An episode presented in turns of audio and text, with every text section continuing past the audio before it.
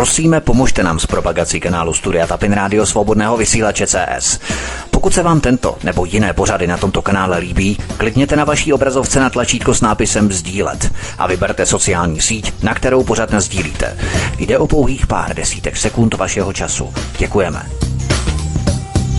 Hezký večer, vše je připraveno, pan VK i Vítek Stapin Rádia jsou se mnou ve studiu, je tu čas pro vás, abyste slyšeli vše, co je pro dnešek připraveno. Hezký večer, Vítku, je to tvoje, vítám vás oba, pana VK i tebe. Ahoj Helenko, zdravím tě, zdravím zároveň všechny naše posluchače svobodného vysílače i čtenáře Aeronetu. Od, mikrofonu, od mikrofonu vás zdraví Vítek. Já vás vítám při pochmurném, deštivém, sichravém pátečním večeru, který doufejme, že vám aspoň trochu zpříjemníme našimi informacemi a úhrnem toho, co se vlastně odehrálo během minulého týdne a zkusíme to trošku z přesahy do nějakých hlubších souvislostí. A já už proto tady uvítám šéf redaktora alternativního zpravodajského serveru Aeronet.cz pana VK. VK, ahoj. Ahoj Vítku, ahoj Helenko, já zdravím všechny u vašich poslechových přijímačů.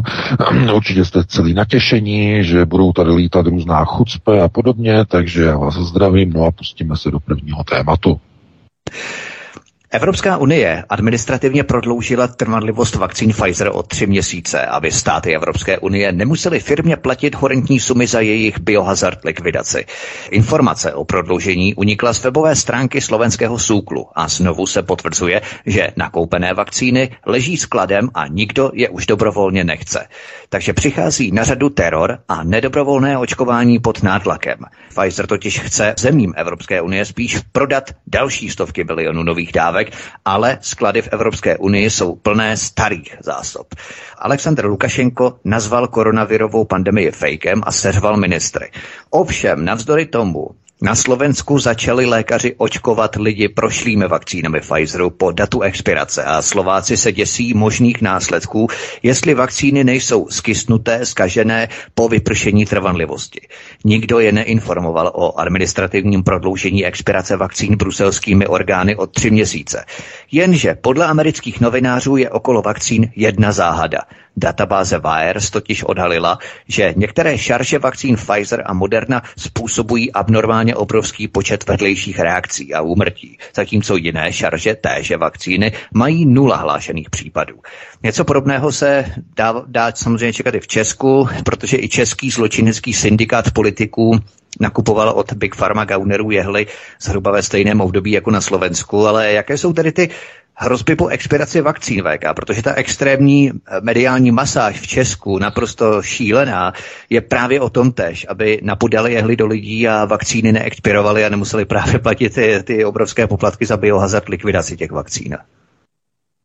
No, oni nechtějí tady tu věc eh, globalčiky medializovat, protože je jasné, že na kvalitě těch vakcín vůbec nezáleží.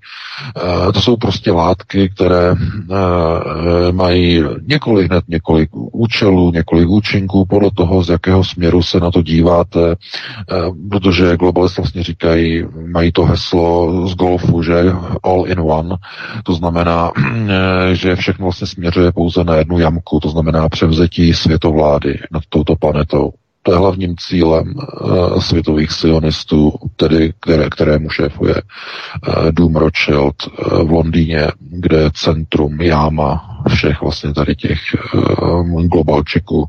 Konec konců ono to má velký přesah s tím, co se stalo včera, že protože uh, Rothschildova National Bank of England dala povel a pokyn České národní bance ke zvýšení úrokových sazeb protože je třeba znovu zastabilizovat britskou libru, přesunout peníze e, nad Mahrál, nechat zúročit, potom vybrat výdělky po roce a půl a potom přesunout zpátky do Londýna samozřejmě. Kvůli tomu se to udělalo, to zvýšení těch kurzů. Dneska jsem viděl na swapových burzách obrovský přeliv z Londýna do Prahy, e, protože se začnou úročit samozřejmě peníze, teď je výhodné nakoupit korunu, okamžitě nechat úročit rok a půl, nechat vyvařit peníze, potom přesunou zpátky. Obrovské miliardové přesuny dneska pro, proběhly eh, nad ránem eh, do, do Prahy. Takže eh, já říkám, hoši sobě, hoši sobě, nosatí samozřejmě sobě. Z, zacelaká to samozřejmě kdo? No český průmysl, protože se mu zdraží vývoz, export, Babiš to dobře oz, označil za lumpárnu, jenže on je poslední, kdo by mohl vlastně tady ty věci kritizovat, protože to je s přesahem a kulíšci nemají na, tu post, samozřejmě vládne, já říkám, jak jim tu post je vlastně tím hlavním úsečným kamenem v dnešní době, protože lidé ztratili rozum, ztratili soudnost, ztratili logické uvažování, myšlení. Dneska je pouze upřený tupý pohled do nákupního vozíku, který se tenčí, který je menší. E, mluví se o krizi, že shortage, to znamená nedostatek zboží, že shortage, everything is so fucking expensive, no, nobody can believe it, you know. A to zase říkal Trump, že včera. A e, ano, samozřejmě, protože z mnoha pohledů a z mnoha úhlů pohledu, tohle, to, co se teď děje, je o tom, o čem jsem já psal už v té první knize v roce 2018.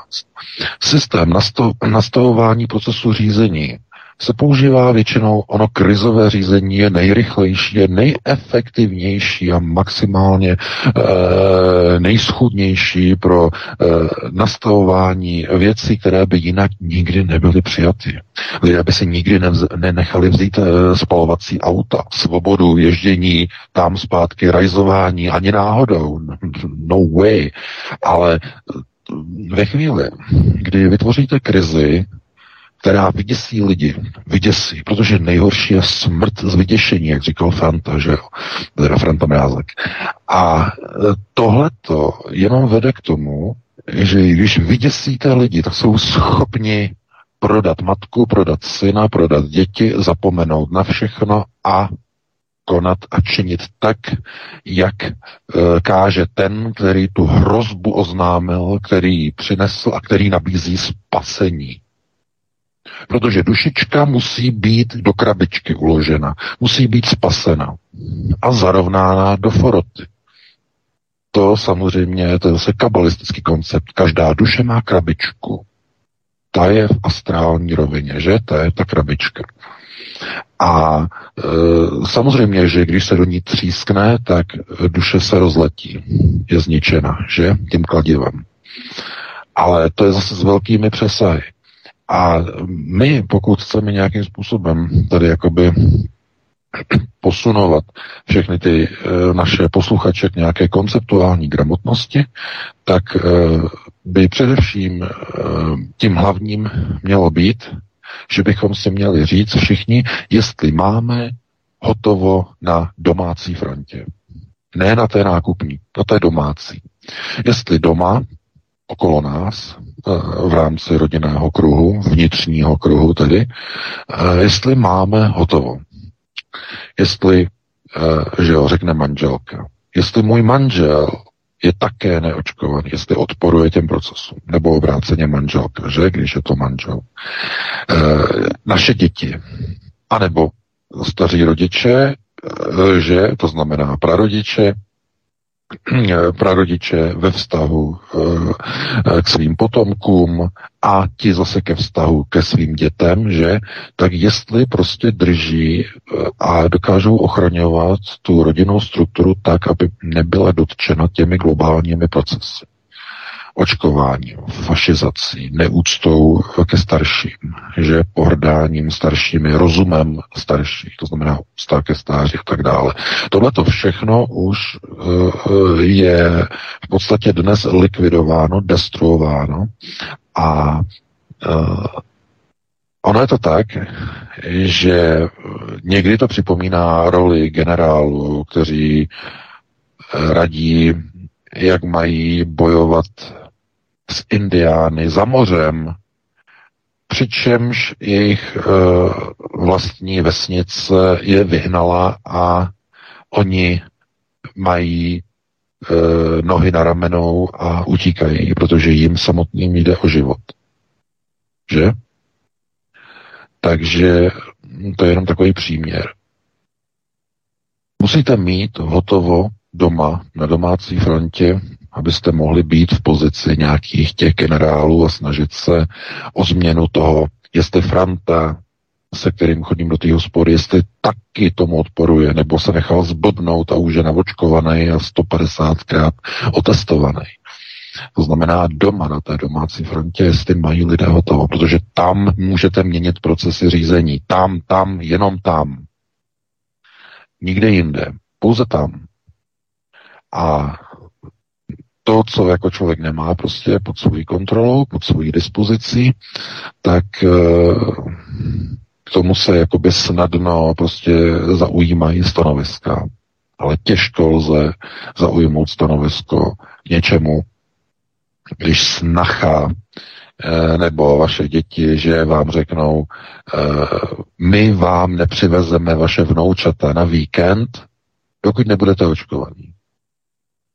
A protože samozřejmě staří lidé uh, chtějí, aby mladí jezdili na návštěvy, že, že jsou osamělí a tak dále, tak do toho přichází ta vnitřní uh, krize, ta struktura uh, toho vyprázdnění, toho odloučení, té izolace. Je to v emocionální rovině, kterou, kterou ty starší lidé nedokážou jakkoliv prostě pojmout nebo tomu odolávat. Takže nám chodí e-maily do redakce, že eh, tohleto, že, že pane VK, eh, musela jsem se naočkovat, protože jsem měla peklo se svýma dětma. Takový peklo, jaký si nedokážete představit.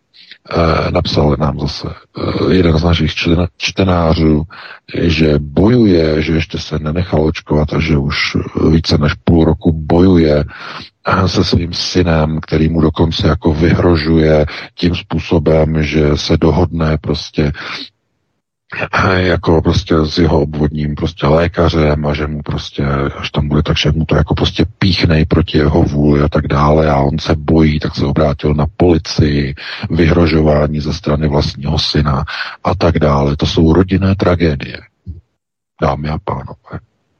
Když to dojde takhle daleko kvůli covidové krizi, hysterii, k rozbíjení rodinných vztahů, až takhle hluboko, to není, eh, to je drtivá porážka na domácí frontě. Pokud se vám tohle stane v rodině, drtivá porážka takovým způsobem, že globalčeky zavrtí nosem, zatleskají, zaskáčou, zadupají nožičkama a řeknou, řeknou, povedlo se.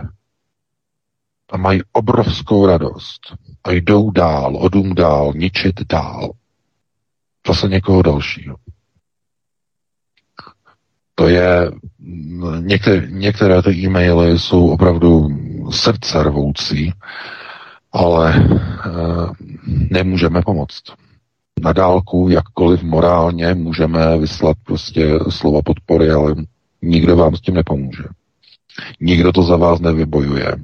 Žádný Putin, žádný Trump, žádný mesiáš nezachrání vaši vlastní rodinu a vztahy s dětmi, nebo naopak, když jste dítě, nebo potomek vztahy s rodiči, s prarodiči, jestliže tam jsou nějaké rozbroje, nějaké rozpory, nějaké problémy, nikdo to za vás nevybojuje.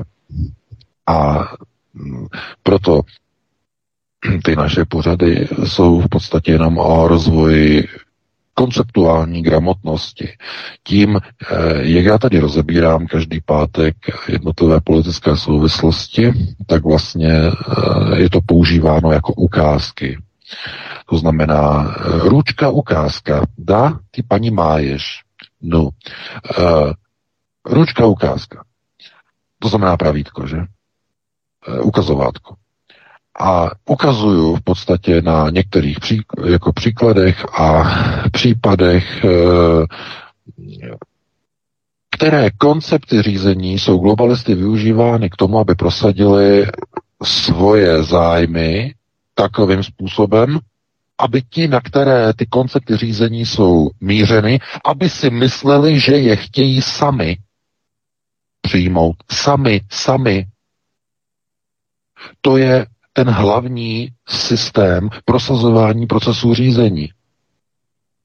A když se to neprosazuje tím a tím způsobem, tak lidé to nepřijmou. Podívejte se na Babiše, podívejte se na Eh, třeba tam na Slovensko, na Matoviče, jak měli tu soutěž eh, prostě vtipnější, ne eh, naočkovanější vyhrává, nebo jak se to jmenuje, nebo jmenovalo, že to znamená ty peníze, jak tam rozdávali, kde je očkovaný nějak 100 tisíc eur nebo tak podobně, vytáčeli prostě lidi, že jo, na telefonu a když odpověděli na nějakou kontrolní otázku, tak vyhráli 100 tisíc za, za předpokladu, že jsou očkovaní. Uh, tak to nefunguje. Tak to nefunguje. Uh, podívejte se. Ve chvíli, kdy uh, někdo chce cokoliv prosazovat, jakékoliv koncepty řízení, tak to vždycky dělají jenom tak, aby to lidé chtěli, za každou cenu chtěli. Jakým způsobem oni teď likvidují eh, bez hotovo, eh, teda likvidují hotovostní platby? No, vytvořili to, vytvořili krizi a hysterii a strach z viru způsobem, že nikdo už nechce brát do ruky papírové špinavé virem nasáklé peníze. Už jenom bezkontaktně, bezkontaktně. Jenom tak, jenom tak. Takhle to udělali. Nikdo jim to nepřekazoval těm lidem. Od teďka tady rušíme hotovost, vy musíte jenom bezkontaktně. To by lidi nepřijali. Ale když se to udělá tak, aby to lidi sami chtěli, a teď je jedno, jestli z nadšení nebo ze strachu, z děsu, to je jedno, jak, je, jaký je ten nátlakový mechanismus, to je fuk. To je fuk. Tak když se to zavede tak, aby to lidé sami chtěli, tak to jde v celé populaci automaticky. Automaticky byly volby, viděli jste ten výsledek.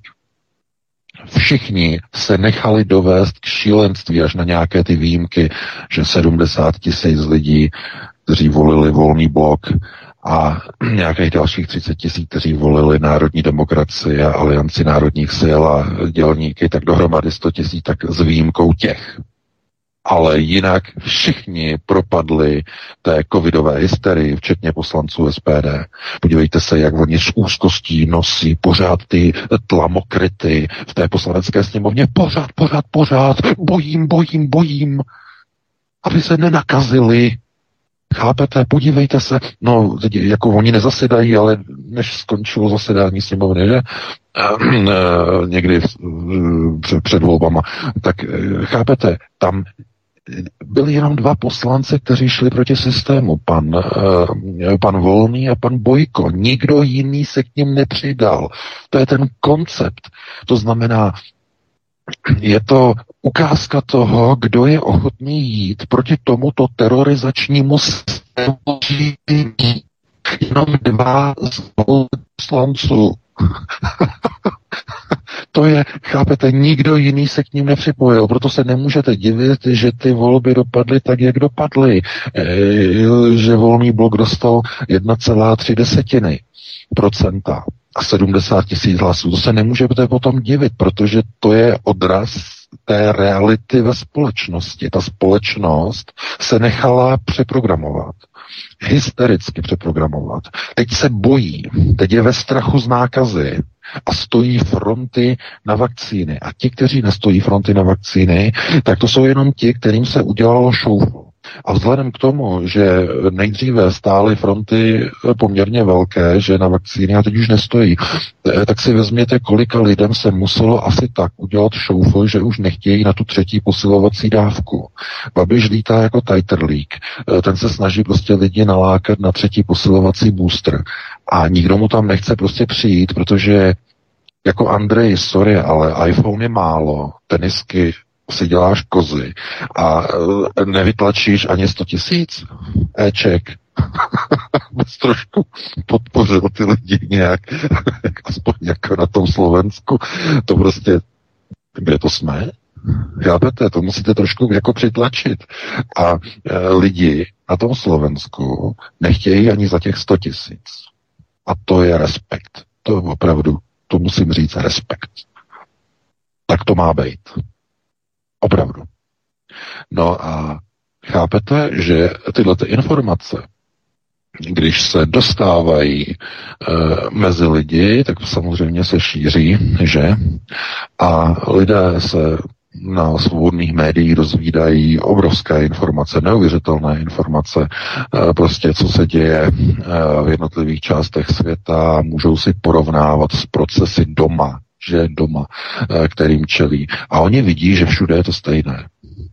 Vidíme to v Itálii, eh, vidíme to ve Spojených státech, vidíme to v celé Evropě. To znamená, porovnávání de facto pomáhá si uvědomovat lidem to základní, že se jedná o globální proces. Není to izolované na jeden, dva, tři, pět, deset států, ne, je to celoglobální, celosvětový proces. A pokaždé, když se někde odehrávají celosvětové procesy, jsou to procesy globalistů, tedy světových sionistů. A pochopení eh, těchto souvislostí, to je ten elementární základ konceptuální gramotnosti. A já bych tady to využil právě k vypíchnutí toho posledního článku, který eh, teď vyšel na Aeronetu. Určitě se na něj podívejte. Eh, v Itálii, eh, protože Itálie je důležitá. Proč? No, protože tam vlastně začala celá covidová hysterie v Evropě protože nejprve to bylo jenom v té Číně, ale první hysterie v zemi, kde se vlastně eh, minulý rok eh, v zimě dostala do Evropy, tak byla Itálie. Takže Itálie je jako takový průkopník. A tam uh, italský Národní institut zdraví udělal studii, respektive studii, můžeme říkat, je to spíš takový report, takový průzkum a zjišťování souvislosti, ehm, kdy proskoumal hlášení italských nemocnic od jara loňského roku.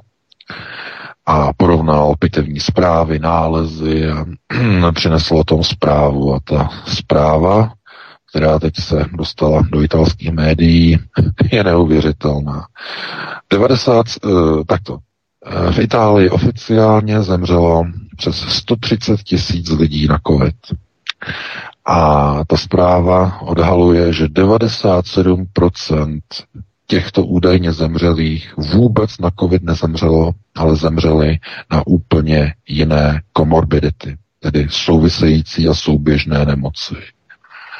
Pouze necelých 4 tisíce z těch více než 130 tisíc, tedy jenom 3%, okolo 3%, jenom necelé 4 tisíce Italů opravdu skutečně a doopravdy zemřeli kvůli covidu, respektive na covid. Jenom necelé 4 tisíce.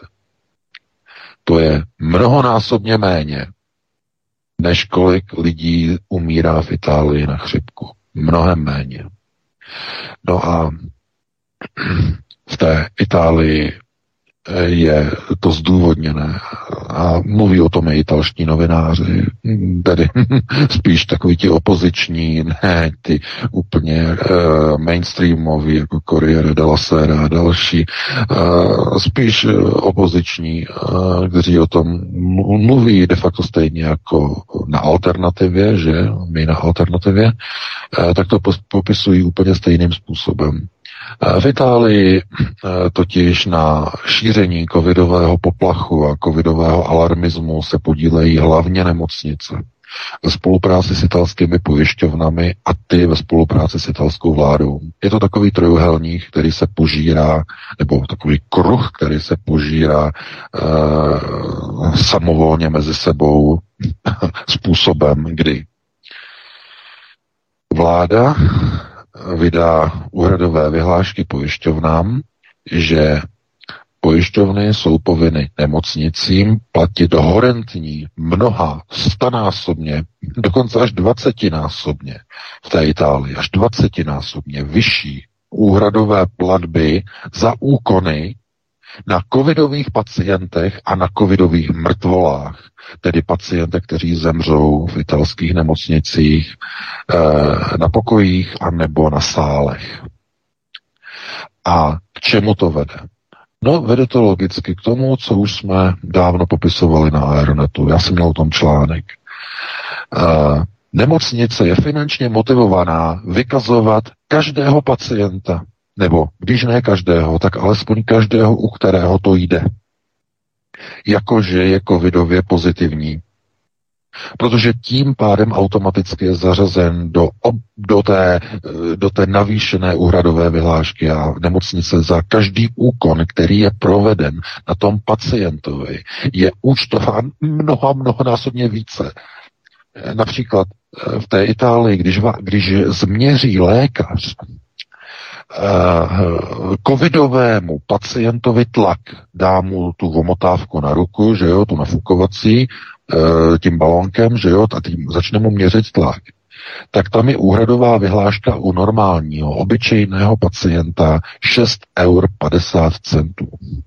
V případě, že jde o covidového pacienta, uhláška, vyhláška v Itálii uhrazuje lékaři 87 eur dámy a pánové. Jenom z prosté prach, z prosté změření tlaku covidovému pacientovi. Je to úmyslně dělané.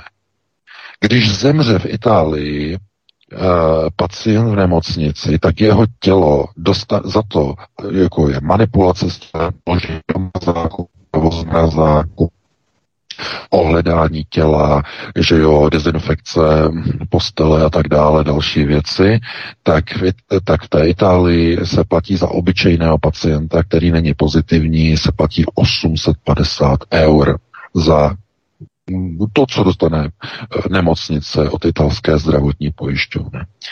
A v případě, že to je covidový pacient, tak bez několika málo eur je to rovných 13 tisíc eur jako na tělo infekční osoby. Chápete, kde se berou vždycky ta covidová čísla? Kdo je vyrábí?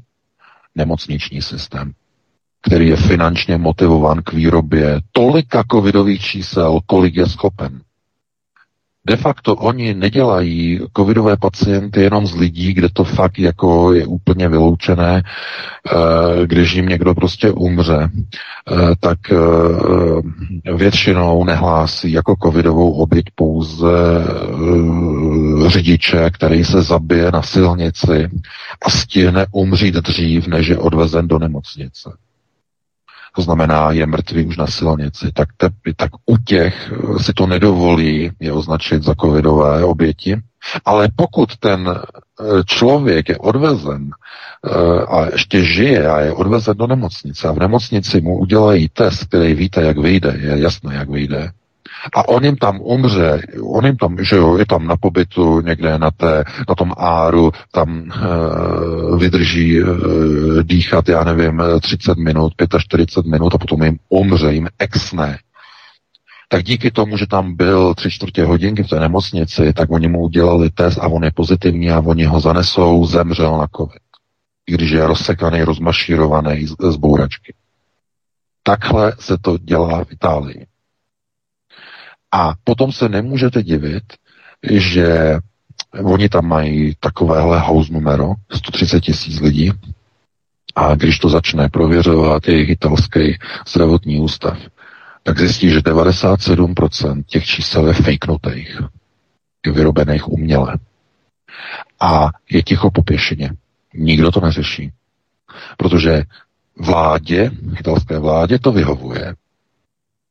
Ta totiž posílá přes úhradové pojišťovny nemocnicím peníze na tyto pacienty. Ty nemocnice jsou motivované finančně, aby vyráběly co nejvíce pacientů a obětí covidu a zanáší to do centrální databáze. Do centrální databáze se dívají premiéři a ministři italské vlády. Říkají, jo, rostou nám čísla, musíme omezovat, musíme zavírat, rostou nám čísla. No jo, ale to bude znamenat, že bude krize v nemocnicích, musíme poslat nemocnici nemocnicím více peněz. Zvednou telefon, zavolají do pojišťoven, zvednou úhradovou vyhlášku. Pojišťovny pošlou tedy do těm italským nemocnicím další peníze, ještě více peněz. V těch nemocnicích sprásknou ruce, no to je vývar tolik peněz, no tak musíme vyrobit další nemocný. A tím vzniká kruh. No a kdo se zajímá o okultní procesy řízení, tak přesně ví, co tohle to znamená v tom okamžiku má jasno.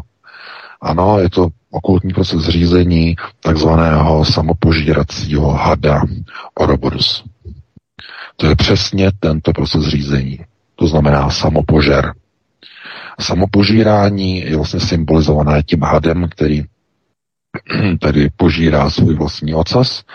A mnoho lidí se na to dívá a říká si, no je to zajímavý, jako když je to nakreslený, takový divný, že jo, ale co to symbolizuje, co to znamená, že? No řízení samopožeru označuje proces krizového řízení. A to je třeba vysvětlit. Každé krizové řízení má funkci Ouroboros, tedy samopožíracího hada v okultních procesech řízení. Protože ten krizový koncept je živený sám sebou. Čím více očkovaných, tím více nakažených. Čím více nakažených, tím větší tlak na očkování. Čím více očkování, tím větší objemy pacientů v nemocnicích. Čím větší objemy pacientů v nemocnicích, tím větší tlak na úhradové vyhlášky. Čím větší tlak na úhradové vyhlášky, tím větší platby nemocnicím. Čím větší platby nemocnicím, tím větší motivace nemocnic na co nejvíce covidových pacientů. Čím více covidových pacientů, tím větší tlak na očkování. A čím více očkování, tím větší tlak na covidové pacienty. Ten kruh se uzavřel. A to je systém samopožeru. To znamená, že kdykoliv, v jakýchkoliv procesech řízení je eh, vidět systém, který de facto začíná v jednom místě a vrací se v kruhu zpátky a znovu se začíná v podstatě jakoby točit v kruhu, tak je to systém samopožeru. To znamená, je to okultní proces řízení. Rozbití tohohle kruhu je jediným řešením. To znamená, buď šlápnete na krk hlavy hada, rovná se na vládu, nebo na ocas, na nemocnice. A nebo šlápnete na to mezi a to jsou pojišťovny. Že jo? Jenže problém je v tom, že všechny tady ty části toho hada se chrání vzájemně. Nikdo asi e, ve společnosti e, nebo z té vlády, z té gardy dovolí, aby jakýmkoliv způsobem byly ohroženy úhradové vyhlášky, že? A nikdo nedovolí, aby eh, bylo ohroženo to bohaté a štědré financo, financování nemocnic. A nikdo asi nedovolí, aby někdo ohrozil vládu, která nechce, aby byla ohrožena nemocnice nebo pojišťovny, že? Logicky je to uzavřené, to chráněné mezi sebou. A e, proto ta společnost namísto toho, aby vzal kámen a třískla toho hada po hlavě nebo že ho zlikvidovala, tak e, ta společnost se před tím hadem začne klanit, začne ho uctívat, začne ho krmit, začne ho velebit a hlavně začne ho poslouchat. Úplně na slovo poslouchat. A ten had dělá to, že potřebuje ustanovit v zemi krizové řízení. Takže vláda zvedne úhradové vyhlášky pojišťovnám. Pojišťovny pošlou více peněz nemocnicím. Nemocnice začnou vyrábět více a uh, reportovat více nakažených lidí. Uh, vláda bude sledovat čísla a bude říkat, aha, nemocnice mají více lidí, máme krizi, takže máme více lidí, takže musíme více očkovat. A protože více očkování znamená více nakažených, znamená to více lidí v nemocnicích. A více lidí v nemocnicích znamená e, potřebu vyšších úhradových vyhlášek a větší peníze pro nemocnice. A více peněz pro nemocnice je motivují, aby měli více pacientů. Více pacientů znamená, že vláda musí uzavírat více ekonomiku, musí více brutálně omezovat lidi na pohybu.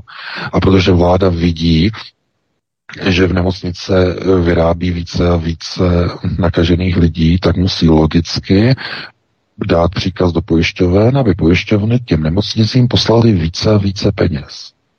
Tím vzniká kruh. Kruh, ze kterého se nedokážete vymotat, protože živí sám sebe, požírá sám sebe v kruhu.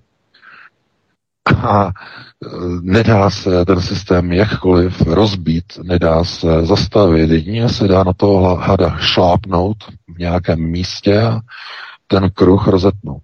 Je, je, to je jediné, jediné řešení, jediná možnost. Protože jinak tyhle ty, ten, ten systém samopožeru bude trvat nekonečně dlouho. Rok 2020, že? 2021. Už dva roky trvá tenhle ten proces. Příští rok, další rok, 2003, 2003, 24, 25, jak dlouho oni tenhle systém budou provozovat? No, dokud někdo nešlápne na krk toho hada, tak uh, to bude trvat nekonečně dlouho. To slova nekonečně dlouho. A čím déle bude ten had se krmit, tak to bude mít jeden zásadní a strašlivý efekt. Ten systém samokrmení je, nebo samopožeru je nekonečný, ale má jednu charakterovou vlastnost. Jak ten had požírá se, sám sebe více a více, tak ten kruh, který tvoří, se neustále smršťuje a zužuje a zmenšuje.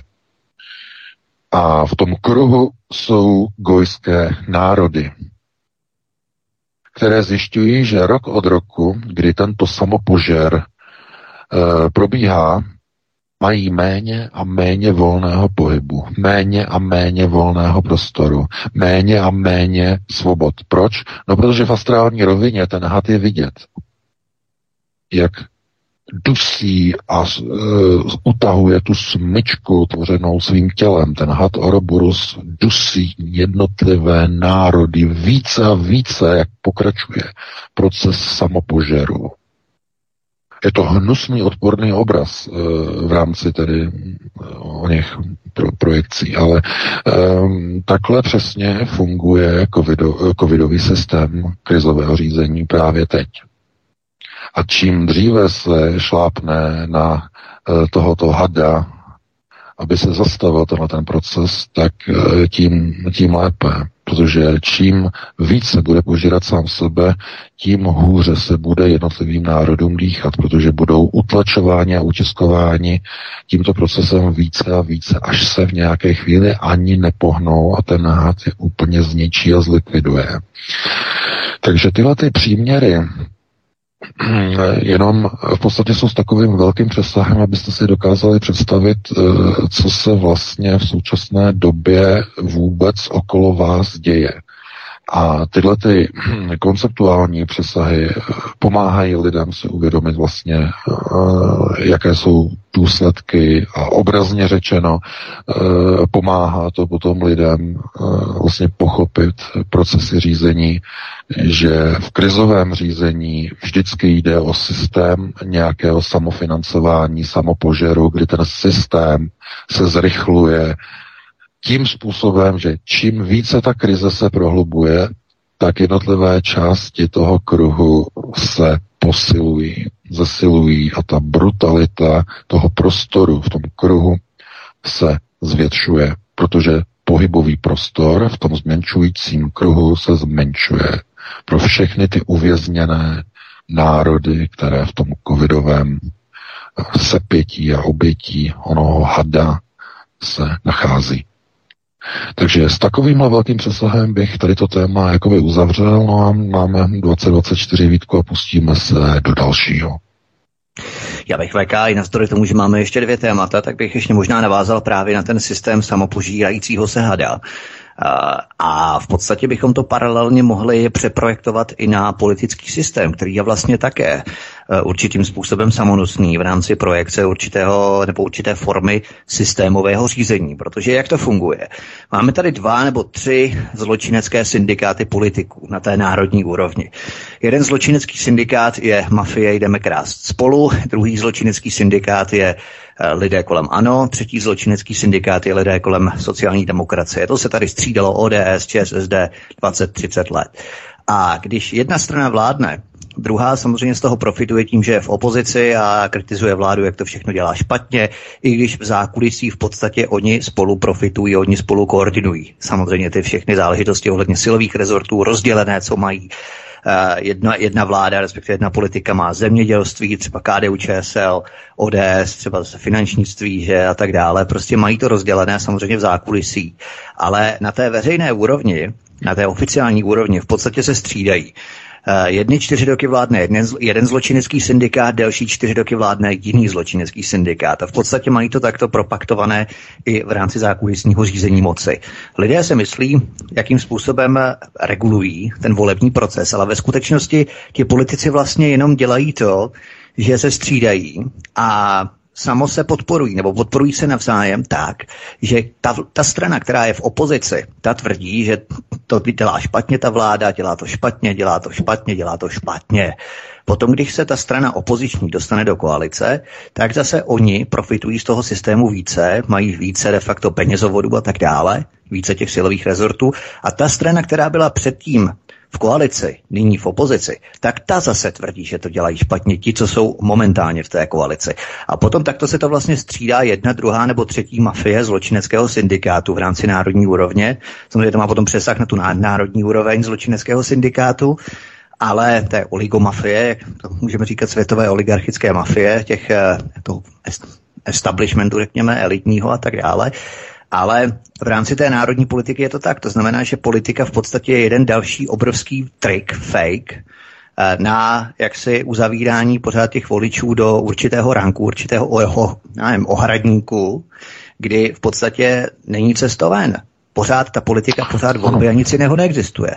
To je taky Ano, samozřejmě, ano, samozřejmě, samozřejmě. E, to, je, to je jeden z dalších jakoby příkladů, e, ale e, já bych ho ani neoznačil za úplně exemplární ukázku jakoby systému Ouroboros e, a to z toho důvodu, že e, ten Ouroboros musí tvořit v podstatě jakoby kompaktní část, která profituje jedna, jedna z druhé.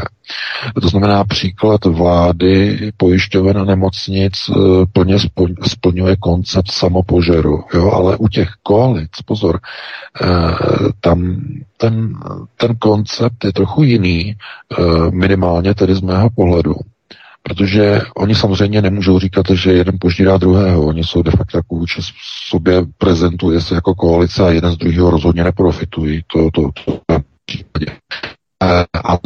je vlastně jiný problém. Všechny ty strany, které jsou v poslanecké sněmovně, jsou jejich. Na jedné výplatní listině. A stejně tak, jako když Globalčík řekne, já jsem přišel na velkou liverpoolskou steeplechase, na té startovní dráze je 12 koní. A pane Rothschild, na koho jste si vsadil? Všech 12 koní běží pro mě. Jeden určitě vyhraje. A takhle fungují politické procesy řízení. Celé takzvané západní subkultuře, pokud bychom to mohli říct. Eh, všichni jsou jejich. A podle čeho poznáte, že jsou jejich? Všichni nosí tlamokryty. Když řekne Rothschild, noste tlamokryty. Pouze dva poslanci nenosili tlamokryty. Taková drobnost, že je taková blbost. Podle toho poznávací znamení. To znamená, víte, oni nepotřebují moc, oni nepotřebují aby se jim klanili. Jim stačí, že prostě poslouchají úplně a být v opozici. Podívejte se, komunisté byli přes 30 let byli v opozici a e, nebyli za tu dobu ani jednou ve vládě. Něco jiného je, že podporovali tudle, tamhle ve sněmovně, to je něco jiného, ale nebyli ani jednou ve vládě. A dopad e, na to, co prosadili, až e, na nějaké výjimky bychom mohli abstrahovat, byl prakticky minimální, mohli bychom říct marginální, ať se nikdo nezlobí, ale tak to zkrátka bylo. A e, přestože byl marginální ten dosah, tak tam vydrželi 30 let. E, tohle to samé, tuhle tu roli teď může převzít třeba SPD, která vyplní mezeru po komunisty. Budou e, tvořit konformní opozici, Babišovi konformní opozici, Pirátům konformní opozici, Hnutí spolu a tak dále. Podle toho, co víc kápne, co víc hodí že na různých benefitech a prebendách a podobně. Um, protože pokud by to byla strana alternativní, tak všichni poslanci okamžitě sundají roušky v poslanecké sněmovně. Všichni poslanci okamžitě uh, řeknou, že se nebudou očkovat ani jeden z nich. Všichni okamžitě řeknou, že uh, se nebudou připojovat k žádným rezolucím na ochranu Izraele. A to by spadly asi hodiny Tomiovi v novém baráku. Kdyby se to stalo, se samozřejmě nestane. Uh, chápete? Tak by to bylo. Potom by se řeklo, ano, ta strana je alternativní, ta strana je vlastenecká. Není jejich, by se řeklo, že? Není jejich. Takže aniž bychom to nějak jako rozebírali, eh, tak eh, jenom se na to můžeme dívat de facto jako tak, že všechny ty strany, které tam jsou, tak jsou jejich, jsou konceptuálně jejich a de facto tím je to dané. A kdo není jejich, je odejít ze sněmovny, není dovoleno, aby byl. Já bych připomněl jenom kauzu, je to, je to odbočka, třeba to s tím nesouvisí, ale eh, kauzu paní Hany Lipovské, že bývalé členky Rady České televize. Ona začala vrtat, že vrtat do toho, jakým způsobem se ten sedmi miliardový roční rozpočet uh, České televize různě posunuje různým soukromým nahrávacím, produkčním a tvůrčím společnostem, různým SROčkám, že a tak dále a tak dále. No a e, co se ukázalo? No, že Hanna Lipovská začala zajímat o to, jakým způsobem vlastně proudí peníze z české televize do tvůrčích e, firm, které vyrábějí tvorbu pro českou televizi. Firm, které jsou organizačně, majetkově a dokonce rodině napojeni na mocenské struktury státu, na jednotlivá ministerstva a především na poslance poslanecké sněmovny to začalo někoho ohrožovat a proto Anna Lipovská na podnět paní Somerové z TOP 09 byla odvolána, že? Těsně před volbama z Rady České televize. No a co se ukázalo? No ukázalo se, tedy podle toho článku na parlamentních listech, že v ten samý den, kdy Hanna Lipovská byla v poslanecké sněmovně odvolána z Rady České televize, tak v ten samý den syn paní poslankyně Somerové podepsal smlouvu s Českou televizí za 10 milionů korun na natočení jistého filmu. Chápete? V jiné zemi by z toho byl obrovský skandál.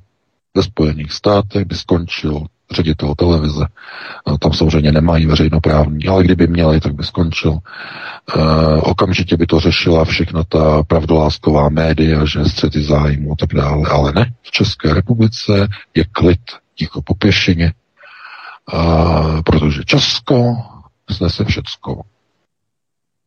A Kdokoliv se takto nějakým způsobem naboří do těch mocenských systémů, tak je automaticky odejít. Odejít z funkce, odejít z rady České televize, je odejít z poslanecké sněmovny, není dovoleno, je, je, je zkrátka eh, je nevozmožno, není dovoleno. A Víte, v takové společnosti, když eh, chcete něco změnit, tak jediné, co můžete změnit, tak je svůj pohled na takovou společnost. Tam můžete použít takovéto heslo, to punkové, že punkové heslo známé No Future. To je pohled takového toho pesimisty, že jo. A e, takový ten optimista, nebo ne optimista, spíš realista, řekne, e, ten, ten by řekl, děnky gavariť, dá, děnky gavariť. To je realista. A optimista, ten by řekl, ten by řekl, no, bude líp. Naivně, že bude líp. to je s takovými velkými, až bych řekl sarkasticko-ironickými přesahy, hm, kdy tady něco vzpomínám v tomto smyslu, ale eh, přesně tak to bohužel je. V té společnosti do značné míry na mnoha úrovních státu už je opravdu hotovo. To znamená, že ten systém je tak silný, napojený a propojený sám do sebe. Chápete? Znovu, systém samopožeru vidíme třeba na veřejnoprávních médiích a na té české televizi jak ten systém samopožeru funguje? No, samozřejmě, tak eh, že Česká televize je závislá na koncesionářských posplatcích, že kdo o nich rozhoduje? Vláda, že vláda. Je členové vlády, poslanci. No a poslanci eh, jsou rodině propojení na Českou televizi a dostávají zakázky od České televize. Česká televize, aby mohla dávat zakázky rodinným příslušníkům, tak potřebuje peníze od, od eh, občanů a pouze na základě zákona o zvyšování poplatcích a tak dále a tak dále. To znamená, je to uzavřený kruh je to samopožer. To znamená, čím více my přidáme té české televizi, tím více kontraktů můžou členové různě napojení na různé poslance, různé politiky vydělávat na tom rozpočtu. Čím více my na tom vyděláváme, tím my se máme o to lépe, protože potom samozřejmě nám vyhovuje, že my o tom rozhodneme. Proto nikdo ve skutečnosti nikdy nechtěl z poslanců dělat jakékoliv reformy zákona o veřejnoprávních službách České republice. Žádná ze stran nechce, nechtěla. Z tohoto důvodu mluvilo se o tom pořád, Babiš o tom hovořil v roce 2017, že, až se to, že se musí udělat nové zákony, veřejnoprávní média. Neudělalo se vůbec nic, vůbec nic. Takže to je přesně ten systém. To znamená profitování, samopožer, to znamená z televize na poslance, rozpočty, e, vyšší platby, zpátky na televizi. Televize zase dává svým lidem, kteří jsou napojení na poslance a poslanci zase rozhodují o poplatcích a zase zvyšují, že příspěvky televize. To znamená, je to v kruhu, je to samopožer. Takhle to funguje. To znamená, všude, kde jsou tady ty procesy a koncepty řízení, tak tam e, jsou samozřejmě i nastavené systémy ochrany. Tam není dovoleno, aby kdokoliv ten systém samopožeru narušil. Jakmile se někdo takový objeví, okamžitě buď je odvolán, diskreditován, dehonestován, e, já nevím, e, nasadí mu psí hlavu, e, nebo, nebo je odejít, nebo je nějakým způsobem e, prostě skoordinován a tak dále a tak dále. To znamená, tam není dovoleno, aby kdokoliv do tohoto systému e, jakýmkoliv způsobem jakoby zasáhl.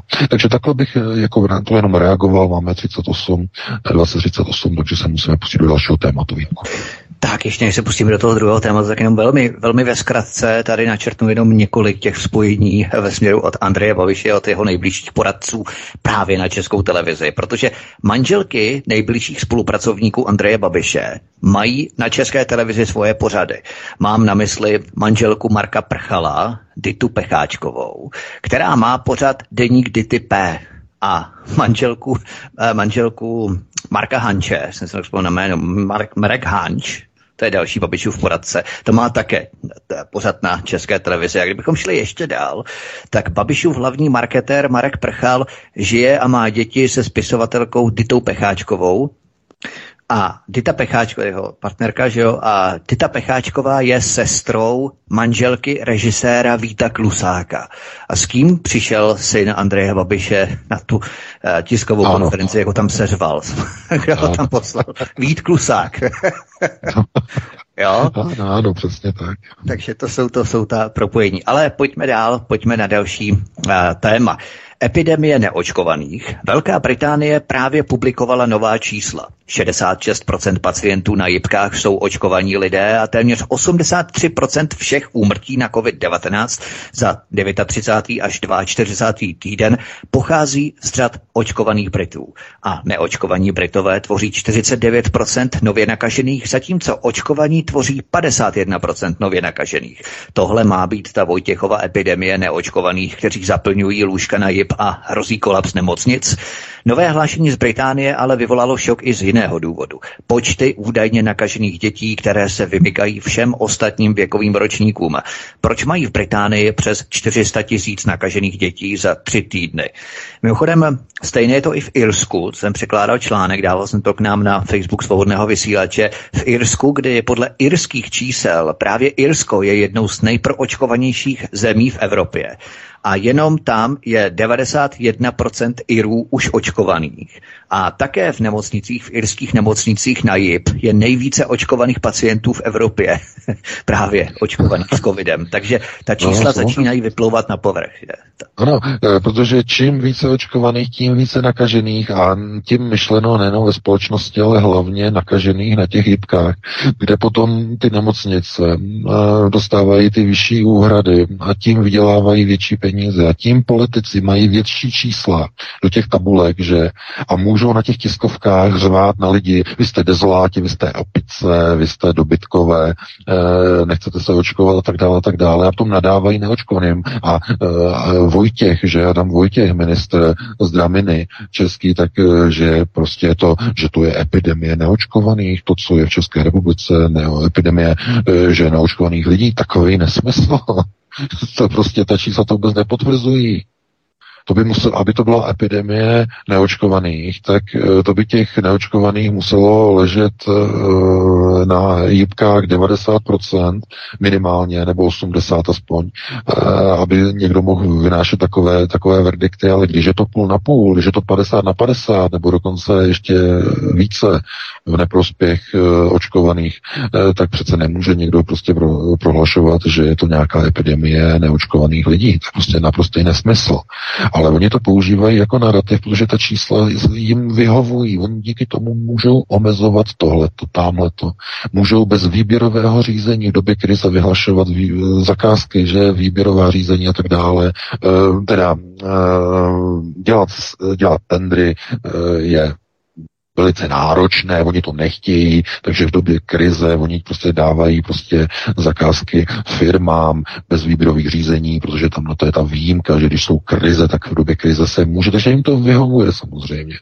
A mm, řízení lidí samozřejmě znamená omezování pohybu a tak dále a tak dále. A likvidování konkurence, že? Likvidace konkurence. Když zavřete obchody malých potravin, malých obchodků, že jo, tady, tamhle, že jo, malá konkurence. Kam půjdou lidi nakupovat? No do velkých nákupních center, který, eh, do velkých supermarketů, který nebudou zavřený ani v té covidové lockdownové uzávěře. Že nebudou. No a kdo dodává e, zboží a potraviny do velkých řetězců? No, jistý Agrofert, že ten nedodává do malých podniků, ten vyjde dodává velkým řetězcům. Takže zvyšuje se prodej, obrat, že zboží ve velkých nákupních centrech v době uzávěr, když malé obchody jsou zavřené, jsou otevřené jenom na národní řetězce, ty velké supermarkety a hypermarkety. Panečku, takhle se to dělá, takhle pěkně nosatě, chucpe, velké, macaté, vypasené. Přesně takhle se to dělá. To znamená, oni jsou jejich, samozřejmě jsou jejich, jedou jejich agendu.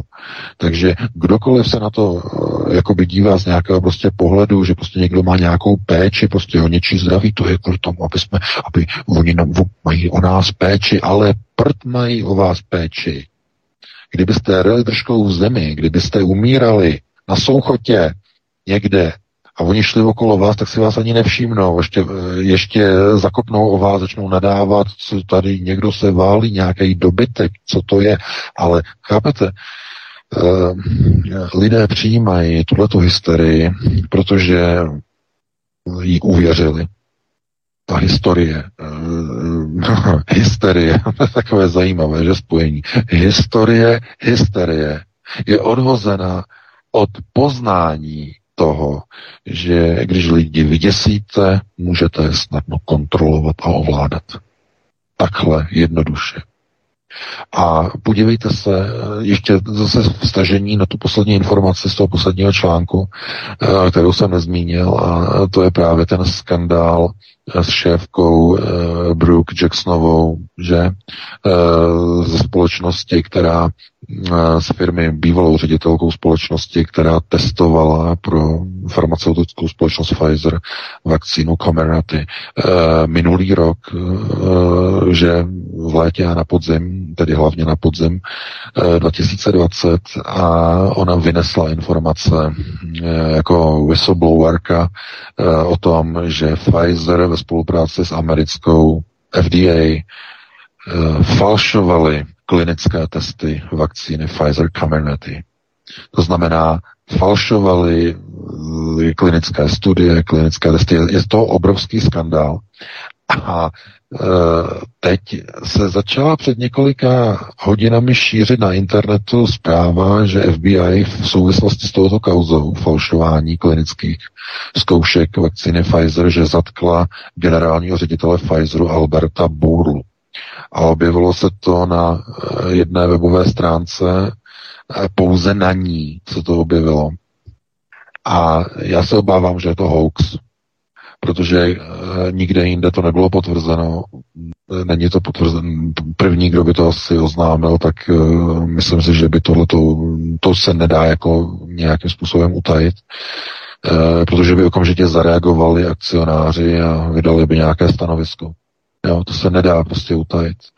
A proto v té informaci přistupujeme velice opatrně. Není to, může to být uh, vnitřní, vnitřní informace od uh, nějakého whistleblowera z blízkosti FBI, může se to nakonec třeba jako potvrdit, ale uh, Tady jde především o to, že společnost Avianta, která dělala sfalšované testy vakcíny Pfizer Comirnaty, eh, je dělala svým jménem eh, na zakázku od Pfizeru. To znamená, jestli by někoho eh, zatýkala FBI, tak by to byli především předáci a šéfové společnosti Avianta. Neby, nebylo Nemělo by to nic společného s vedením Pfizeru, s panem Burlou. To je třeba se na to jako takhle dívat. Tady z toho pohledu, že se bohužel, bohužel se šíří spousta jako informací mm, jako na internetu, kde musíte jako si dávat nějaký takový jako spíš pozor, uh, jestli to není s cílem třeba nevím, nějaké diskreditace, třeba americké alternativy. Jo? Protože tam jsou v tom článku odkazy a ty odkazy nevedou na tiskovou zprávu New York Times o zatčení Alberta Borley, ale je to odkaz na úplně jiný článek, úplně o něčem jiném, o tom, jaké zisky má prostě Pfizer. Ten odkaz je, je falešně sfalšovaný. Jo, takže dávat si pozor na různé takové ty zdroje, to zdrojování, tu situaci sledujeme samozřejmě. Já mám nějakou teorii, teorii jo, nějakou teorii. Taková teorie je prostě o tom, že oni pokud by tohleto udělali, tak je to s jediným cílem uh, umělé snížení akcí Pfizeru, protože někdo z nosatých chce získat velký balík akcí Pfizeru za hubičku. To by bylo moje vysvětlení. A myslím si, že je velice logické. Já jsem sledoval akcie Pfizeru od poloviny týdne, kdy začaly padat, jenže nepadaly kvůli eh, Albertu Bourlovi, ale kvůli tomu skandálu jo, s, těmi, s tou zprávou o sfalšování uh, uh, klinických studií uh, vakcíny Pfizer. I když to paradoxně jako nemá s Pfizer nic společného ve smyslu toho, že by něco zapříčinili, protože oni nedělali ty testy klinické, to dělají nasmlouvané firmy, jako je Avianta, aby to jako nebylo aby se řeklo, je to nezávislá klinická studie, jo? aby si to nedělala Pfizer firma sama, to by bylo spochybnitelné, tak proto farmaceutické firmy klinické studie dávají jiným firmám, jo, jakoby, aby to jako by mělo tu nějakou jakoby v uvozovkách záruku nezávislosti. Ale samozřejmě, že to prohlášení uh, Brooke Jacksonové je zásadní v tom, že vrhá špatné světlo na vakcínu Pfizer Comirnaty jako na něco, co bylo schváleno podvodem, s falšováním a že to asi není bezpečná vakcína. Proto začaly akcie Pfizeru padat velmi markantně v polovině týdne. A pokud by tedy někdo dal příkaz k začení Alberta Burley, dovedete si představit, co by se v pondělí stalo na americké burze. Tam už by stály supové a čekali by na pád akcí a hned by začali nakupovat, protože tak lacino, s tak obrovským diskontem by akcie Pfizer už nikdy nenakoupily. Uh, jako není to vyloučené, musíte se na to dívat z pohledu uh, těch, uh, těch, těch, že nosatých, jak uvažují, to znamená, jakým způsobem my sundáme firmu tady, že řekne, on tam má tady tu firmu a oni, oni roubíček, oni vydělávají tolik peněz, oni se nepodělí, že tak to, tohle to, no, tak my, když mu něco strčíme do kapsy a oni ho zatknou, že tam má prostě koks, uh, tak ono to, ono to zahájí s akciemi a, s akciemi a my, my, my koupíme jeho akcie a my se taky budeme mít dobře, že jo, z toho, co má a tak dále a tak dále. Takže uh, přesně, prosím vás, přesně o tomhle byla hypoteční krize v roce 2008-2009. Jedna skupina to takzvaně nedala, ta klekla, ta druhá, ta čekala už v řadě a že koupí. Za lacino, za hubičku. Takže vždycky, když jsou někdy nějaké krize, někdo to vidí jako neštěstí a ve skutečnosti je to součást projekce, součást plánu, jak se dostat za hubičku k k firmám, ke značkám, k brandům za, za, za takové všimné, eh, jaké byste nikdy nedokázali prostě koupit. Prostě doslova prostě za pakatel. Takže takový se pustního tématu předpokládám. Ano, něco podobného bylo jako s těmi New Yorkskými mrakodrapy dva před 11. zářím a zbrojovka Carlyle Group zpřízněná s rodinou Bushů, tak jejím zakladatelem byl zase David Rubinstein, Silverstein, Rubinstein. Tam se motali taky docela zajímaví lidé kolem toho. Ale... Říkám, to, to, to, to, to je jejich, to jsou, to, to, no, to jasně, jejich, ty procesy řízení jsou jejich, jako, to, to je jasný. Přesně tak, tak. Pojďme na poslední téma. V Evropské unii je už téměř milion lidí s vážnými vedlejšími příznaky a Evropský parlament proto vyzval k vytvoření fondu pro očkodnění obětí očkování. Velký reset v Evropě je ve skutečnosti odepisování amerického petrodolaru. Jediným způsobem, jak lze Spojené státy zničit a zlikvidovat, je přestat nakupovat ropu. Globalisté se sešli na klimatickém summitu v Glasgow a radí se, jak podříznout Spojené státy odchodem od ropy a petrodolaru. Senilní Joe Biden netuší, co se kolem něho děje. Amerika netuší, že kolaps dolaru přijde ve chvíli, kdy svět přestane kupovat ropu a namísto toho zasune šňůry od aut do zásuvek. To znamená, že bude, řekněme, kolabovat nejenom Amerika díky petrodolaru, jehož hodnota je postavená na ropě, ale také Saudská Arábie, že? Jakýsi americký tandem v rámci té ropy. Ano, samozřejmě, protože to je všechno propojené, ale na Saudské Arábii nebo se Saudskou Arábií mm, je mi úplně jedno, co se stane se Saudskou Arábií.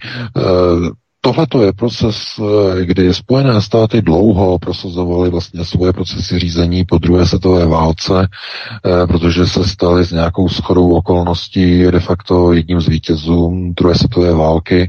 Eh, ekonomicky vydělali obrovské peníze na plánu, na systému obnovy Evropy, takzvaného Marshallova plánu, který obrovsky tedy ukotvil tu sílu a moc a dominanci Spojených států nad západní Evropou. E, to byl ten hlavní majstrštyk, ale ono nešlo o posílení, ono šlo samozřejmě o zadlužení Evropy u amerických bank. A to nejsou americké banky, samozřejmě to jsou sionistické banky, že? E, kdo financoval Marshallův plán? No, JP Morgan, že? Goldmani,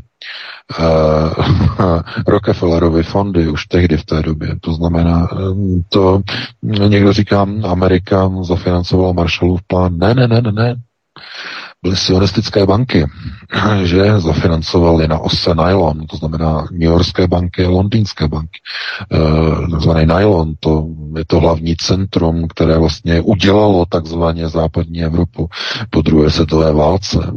Dneska se pořád říká, jako, že, že američané ti v potu tváře u oltáře, že budovali novou Evropu. E, ne, ne, ne, ne, to by bylo, to by bylo opravdu naivní, tak to nefunguje. A nikdy nefunguje fungovalo. Eh, Amerika samozřejmě je teď v té pozici, v jaké je proces uh, nasunování velké neomarxistické revoluce po více než 100 letech do Spojených států. To, co tam probíhá, je, je tragédie, naprostá tragédie, e,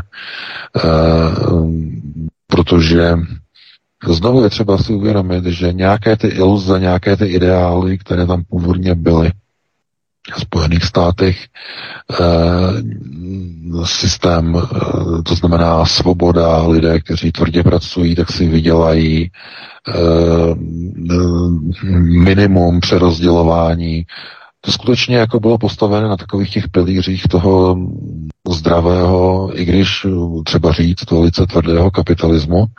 A dokud ta Amerika stála na těch pilířích, tak eh, profitovala hm, obyčejní američané se měli dobře, když to řekneme takhle, eh, když to dneska už ní neuvěřitelně, eh, ale opravdu jako mohli si tedy dovolit tedy mít dobrý život a tohle to zkrátka v té Americe už je pryč.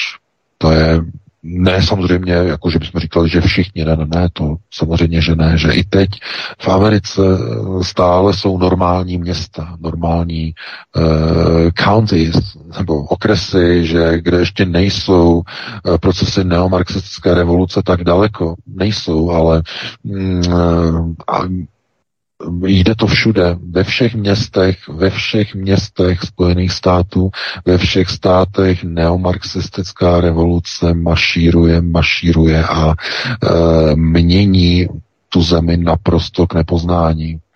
E, je, je, to, je to mnohem pomalejší, než byla bolševická revoluce v roce 1917 v carském Rusku. Je to mnohem pomalejší. Ale ty změny které probíhají, jsou mnohem brutálnější, než byly v carském Rusku. V carském Rusku byl nástup komunismu rychlejší, ale ty změny tam zdaleka nebyly tak brutální, které teď probíhají ve Spojených státech. Například eh, v carském Rusku, potom tedy již v Sovětském svazu, nikdy nedocházelo k věcem, eh, že by někdo předělával Eh, chlapce na dívky nebo dívky na chlapce, že by nutili Rusy, aby nenáviděli svoji vlastní rasu a aby se klaněli cizí rase nějakých Afričanů. Chápete? to, to, vůbec to nebylo. a přesně tohleto teď probíhá ve Spojených státech.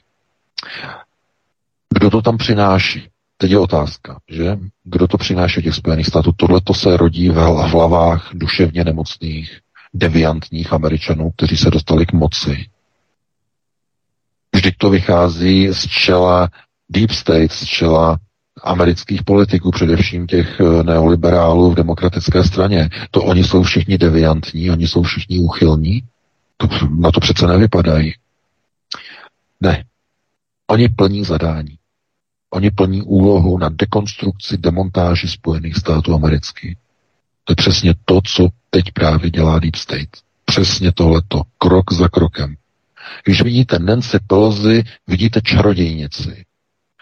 A když se podíváte na některé ty politiky, tak e, vidíte de facto rohaté, můžete říkat doslova, protože jsou e, posedli zlem, posednutě zlem, Eh, mnozí mají, že ve svých tělech infuze dětské krve z rituálu. To je kauza, ta kauza Pizzagate byla jenom špičkou, špičkou ledovce, to, čeho se účastní členové Deep State, že jo, senátoři, kongresmeni, tohle to všechno. A protože všichni jsou zdokumentovaní, všichni jsou vydíratelní, tak všichni jedou destrukce a demontáž Americké republiky. Úplně všichni. Úplně naprosto totálně všichni. A e, chápete, asi je tragédie, když e, přijdou e, e, nějaké volby, že jo, a v těch volbách si říkáte, no přece když oni jsou takhle skorumpovaní, tak přece ti voliči nejsou. Ti přece provedou korekci, myslíte si, a řeknete si, Přesně jako si říkali lidé, v České republice před volbami před nějakým měsícem. Přišla nějaká korekce za ty skoro necelé dva roky covidového teroru, že by navolili vlastenecké národní kádry do politiky? Ne, nepřišla žádná korekce. Jako ve Spojených státech, kde teď skončily volby, kde přišla pěkná korekce ve Virginii, kde zvolili republikána na místo demokrata, ale jenom tak ne úplně s drtivou převahou, jako nic moc extra, ale o co jde? E, díky skandálu, že? Skandál e, tam e, v tom městě, v tom, myslím, v Ashburnu, e, kdy tam vlastně vypukl ten skandál, že tam vlastně došlo k medializaci toho skandálu, kdy LGBT kluk oblečený za dívku vtrhnul na dívčí záchody v tamní škole, v tamní střední škole a znásilnil, znásilnil tam holku. No a protože no, ta škola prosazovala jako LGBT teze, do dneška prosazuje, e, že jo, e, a bývalý guvernér Virginie to podporoval, tak prostě mu to uškodilo, no a oni tam teď navolili republikána. E, takže tam by se řeklo, řeklo, ano, tam došlo ke korekci, ale ne kvůli uvědomění lidí, že by řekli, tohle, co se tady teď děje, Spojených státech. My tady třeba by řekli tady ve Virginii, my to nechceme. Ne, ne, ne, ne, ne. Jenom kvůli tomu skandálu. Hlavně kvůli tomu skandálu, protože to bylo moc. Američani netolerují někde nějaký znásilňování, ale uh, tolerují LGBT procesy. To je ten problém. To znamená, eh, že to už je v té pozici, kdy to obyvatelstvo nedokáže těm politikům vystavit korekční mechanismus ve volbách. A jak je to možné? No je to přesně kvůli tomu, co jsem říkal teď minule v pátek nebo, nebo před dvěma týdny. Já jsem říkal, že eh, jaká je vláda, to je pouze odrazové zrcadlo, odraz stavu společnosti. A jestliže nahoře v kongresu mají američané takovou reprezentaci, potom ta reprezentace odráží stav americké společnosti, jaká doopravdy je. Z tohoto důvodu ty volby dopadají takovým neuvěřitelným, divným a pro národní teze katastrofálním procesem a důvodem. A čím více ta americká společnost bude e, takhle transformovaná, tím horší výsledky těch voleb tam budou ve smyslu ochrany e, tradiční rodiny, e, tradiční republiky. Tohle to všechno prostě začne mizet. Já vím, že spousta lidí si to snad uvědomuje, že to, když tam navolí prostě nějakého šílence, tak je to kvůli tomu, že ti lidé ho tam fakt chtějí. Je to to samé, jako když e, tady dosadili Adolfa Hitlera ve 33. To je úplně to samé. To není kvůli tomu, jako že někdo by ho dotlačil. Ti lidé ho chtějí. To znamená, ty procesy jsou nastavené takovým způsobem, že eh, když nadáváte na politiky, musíte nejprve nadávat na samotný národ. Že když šel k volbám, navolil tam ty, kteří tam jsou. A to je mnohem těžší nadávat na, na, na národ, na voliče, na strukturu složení národa, jak ti lidé, řeknete, jak oni můžou tohleto volit u těch voleb. To je úplně nepochopitelný. A přesto, přesto volí. Přesto tak to je.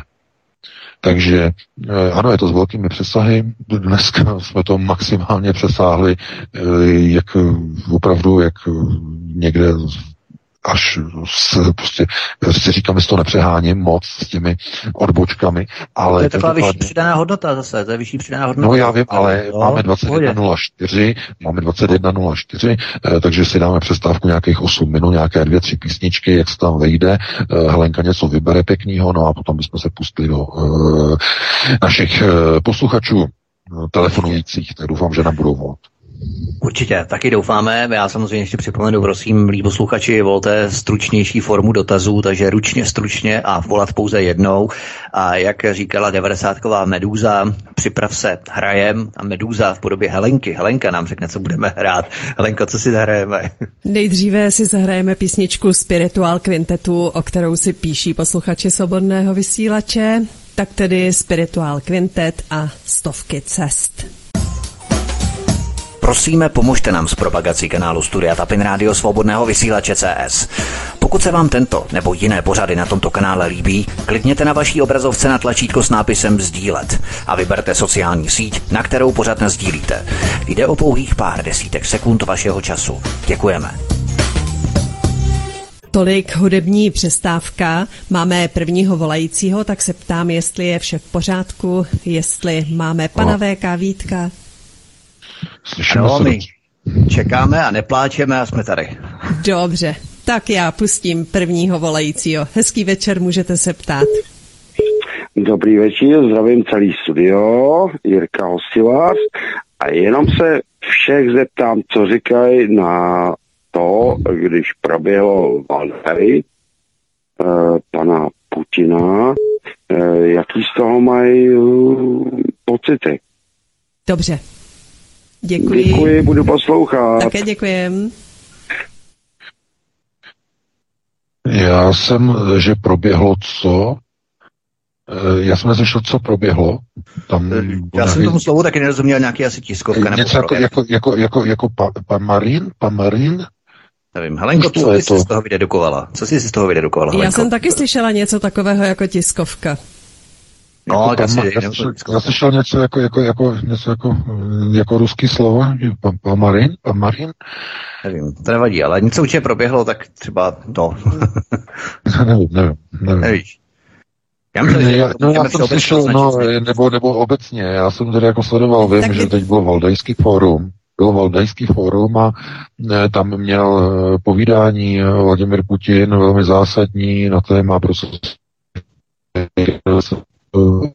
české mládeže, e, problematika pro choice, že je volba pohlaví dětí ve 12 letech a tak dále, to se tam zaví, zavádí v rámci neomarxismu, e, Soros, Sorošovské organizace a tak dále. Já tomu chystám nějaké články, ale na to není rozhodně teď čas v telefonických dotazech. Tam to bylo s obrovskými přesahy.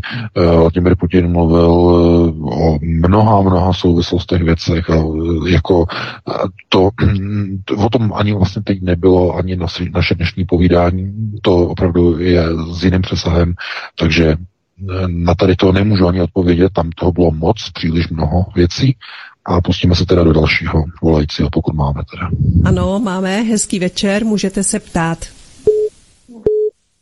Večer, posluchačka Záchoda, chtěla bych se zeptat eh, pana VK, eh, jestli ví o cílevé manipulaci ceny zlata my vás špatně slyšíme. Pojďte blíž. Zkuste blíž k oknu, jestli můžete, prosím, protože já jsem špatný signál, zkuste blíž k oknu a zkuste dotaz opakovat, eh, jestli to půjde. Jo, je to lepší? Ano. No, doufejme. zkuste to ještě doufejme. jednou. Tak ještě jednou. Eh, jestli pan ví, pan VK, jestli ví o cílené manipulaci s cenou ceny zlata a jestli i v obchodovém horizontu, že by mohla vzniknout temná měna, která bude podložená zlatem. Mhm, tak už to proběhlo v pořádku. Děkujeme, Dobře, hezký večer. Děkujeme. Děkujeme, no, pěkný večer. No ano, samozřejmě, tak, eh, spekul, tak oni spekulují stále se zlatem, že neustále, a to někdy od 15. století jenom spekulují, nic jiného ani nedělají. Si přečtěte některé knížky Henryho Makova, tam uvidíte, co, jak dlouho spekulují se zlatem. To je, myslím, myslím trošku jako, jako ironicky s přesahem. O to, to je nepochybné, že se manipuluje s cenami zlata, naprosto nepochybné.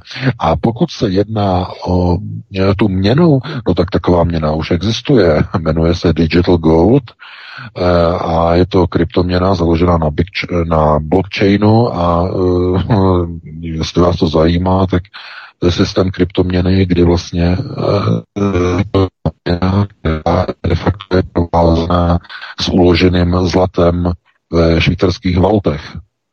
Pod horama, v podzemí. To znamená, každá, každý token, každý má hodnotu jedné desetiny once zlata. Jo? Každý, jeden, jeden digital gold, Eh, takže kdo se zajímá o kryptoměny, tak eh, DGLD, co to je, tak zná, ví, má o tom přehled, takže to je jedna z možností. Eh, dokonce jako se jako staví tady ta měna jako mezi takzvané stablecoiny, takže někdo může tam uložit peníze, úspory, eh, důchody a tak dále, že stablecoin samozřejmě navázaný na zlato, takže ale jako takhle asi byla myšlena ta, ta, ta otázka, ale jak říkám, co se týče jako měny, současných fiat měn, tak všechny. Prosím nás, všechny jedou směrem na digitalizaci a na přechod na blockchain. To znamená, to je to, co čeká celosvětové bankovnictví, přechod na blockchain, blockchainové technologie.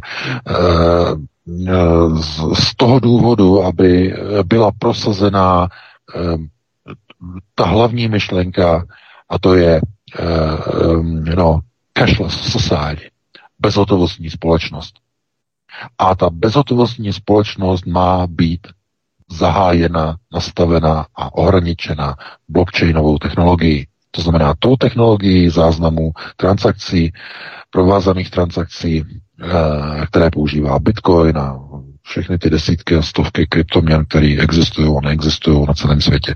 Takže takhle bych na to odpověděl. Pustíme se do dalšího volajícího, který já se jenom, já se jenom omlouvám, já toho, já se jenom omlouvám, já do toho skočím, ale my jsme se totiž bavili s jedním člověkem BK ohledně globalistů, kteří pokud provedou nebo vyvolají nějaký umělý blackout a v případě bezhotovostní, čili digitální měny, oni vlastně přijdou o jakoukoliv možnost, že od nich ty gojské národy budou něco nakupovat, protože nebudou mít ten cash a to znamená, že ztratí. No, ale to je, to, je, to, je, to je přesně kvůli tomu, to je nepochopení, to je strukturální, zásadní nebo strukturální ne, to, je, to nemá s tím společného, to je konceptuální nepochopení. Právě kvůli tomu, že budou ovládat celý grid energetický, tak kvůli tomu oni potřebují bezhotovostní společnost. Ne, e, ne, že by to kazilo ten projekt, naopak, to je právě součást toho plánu.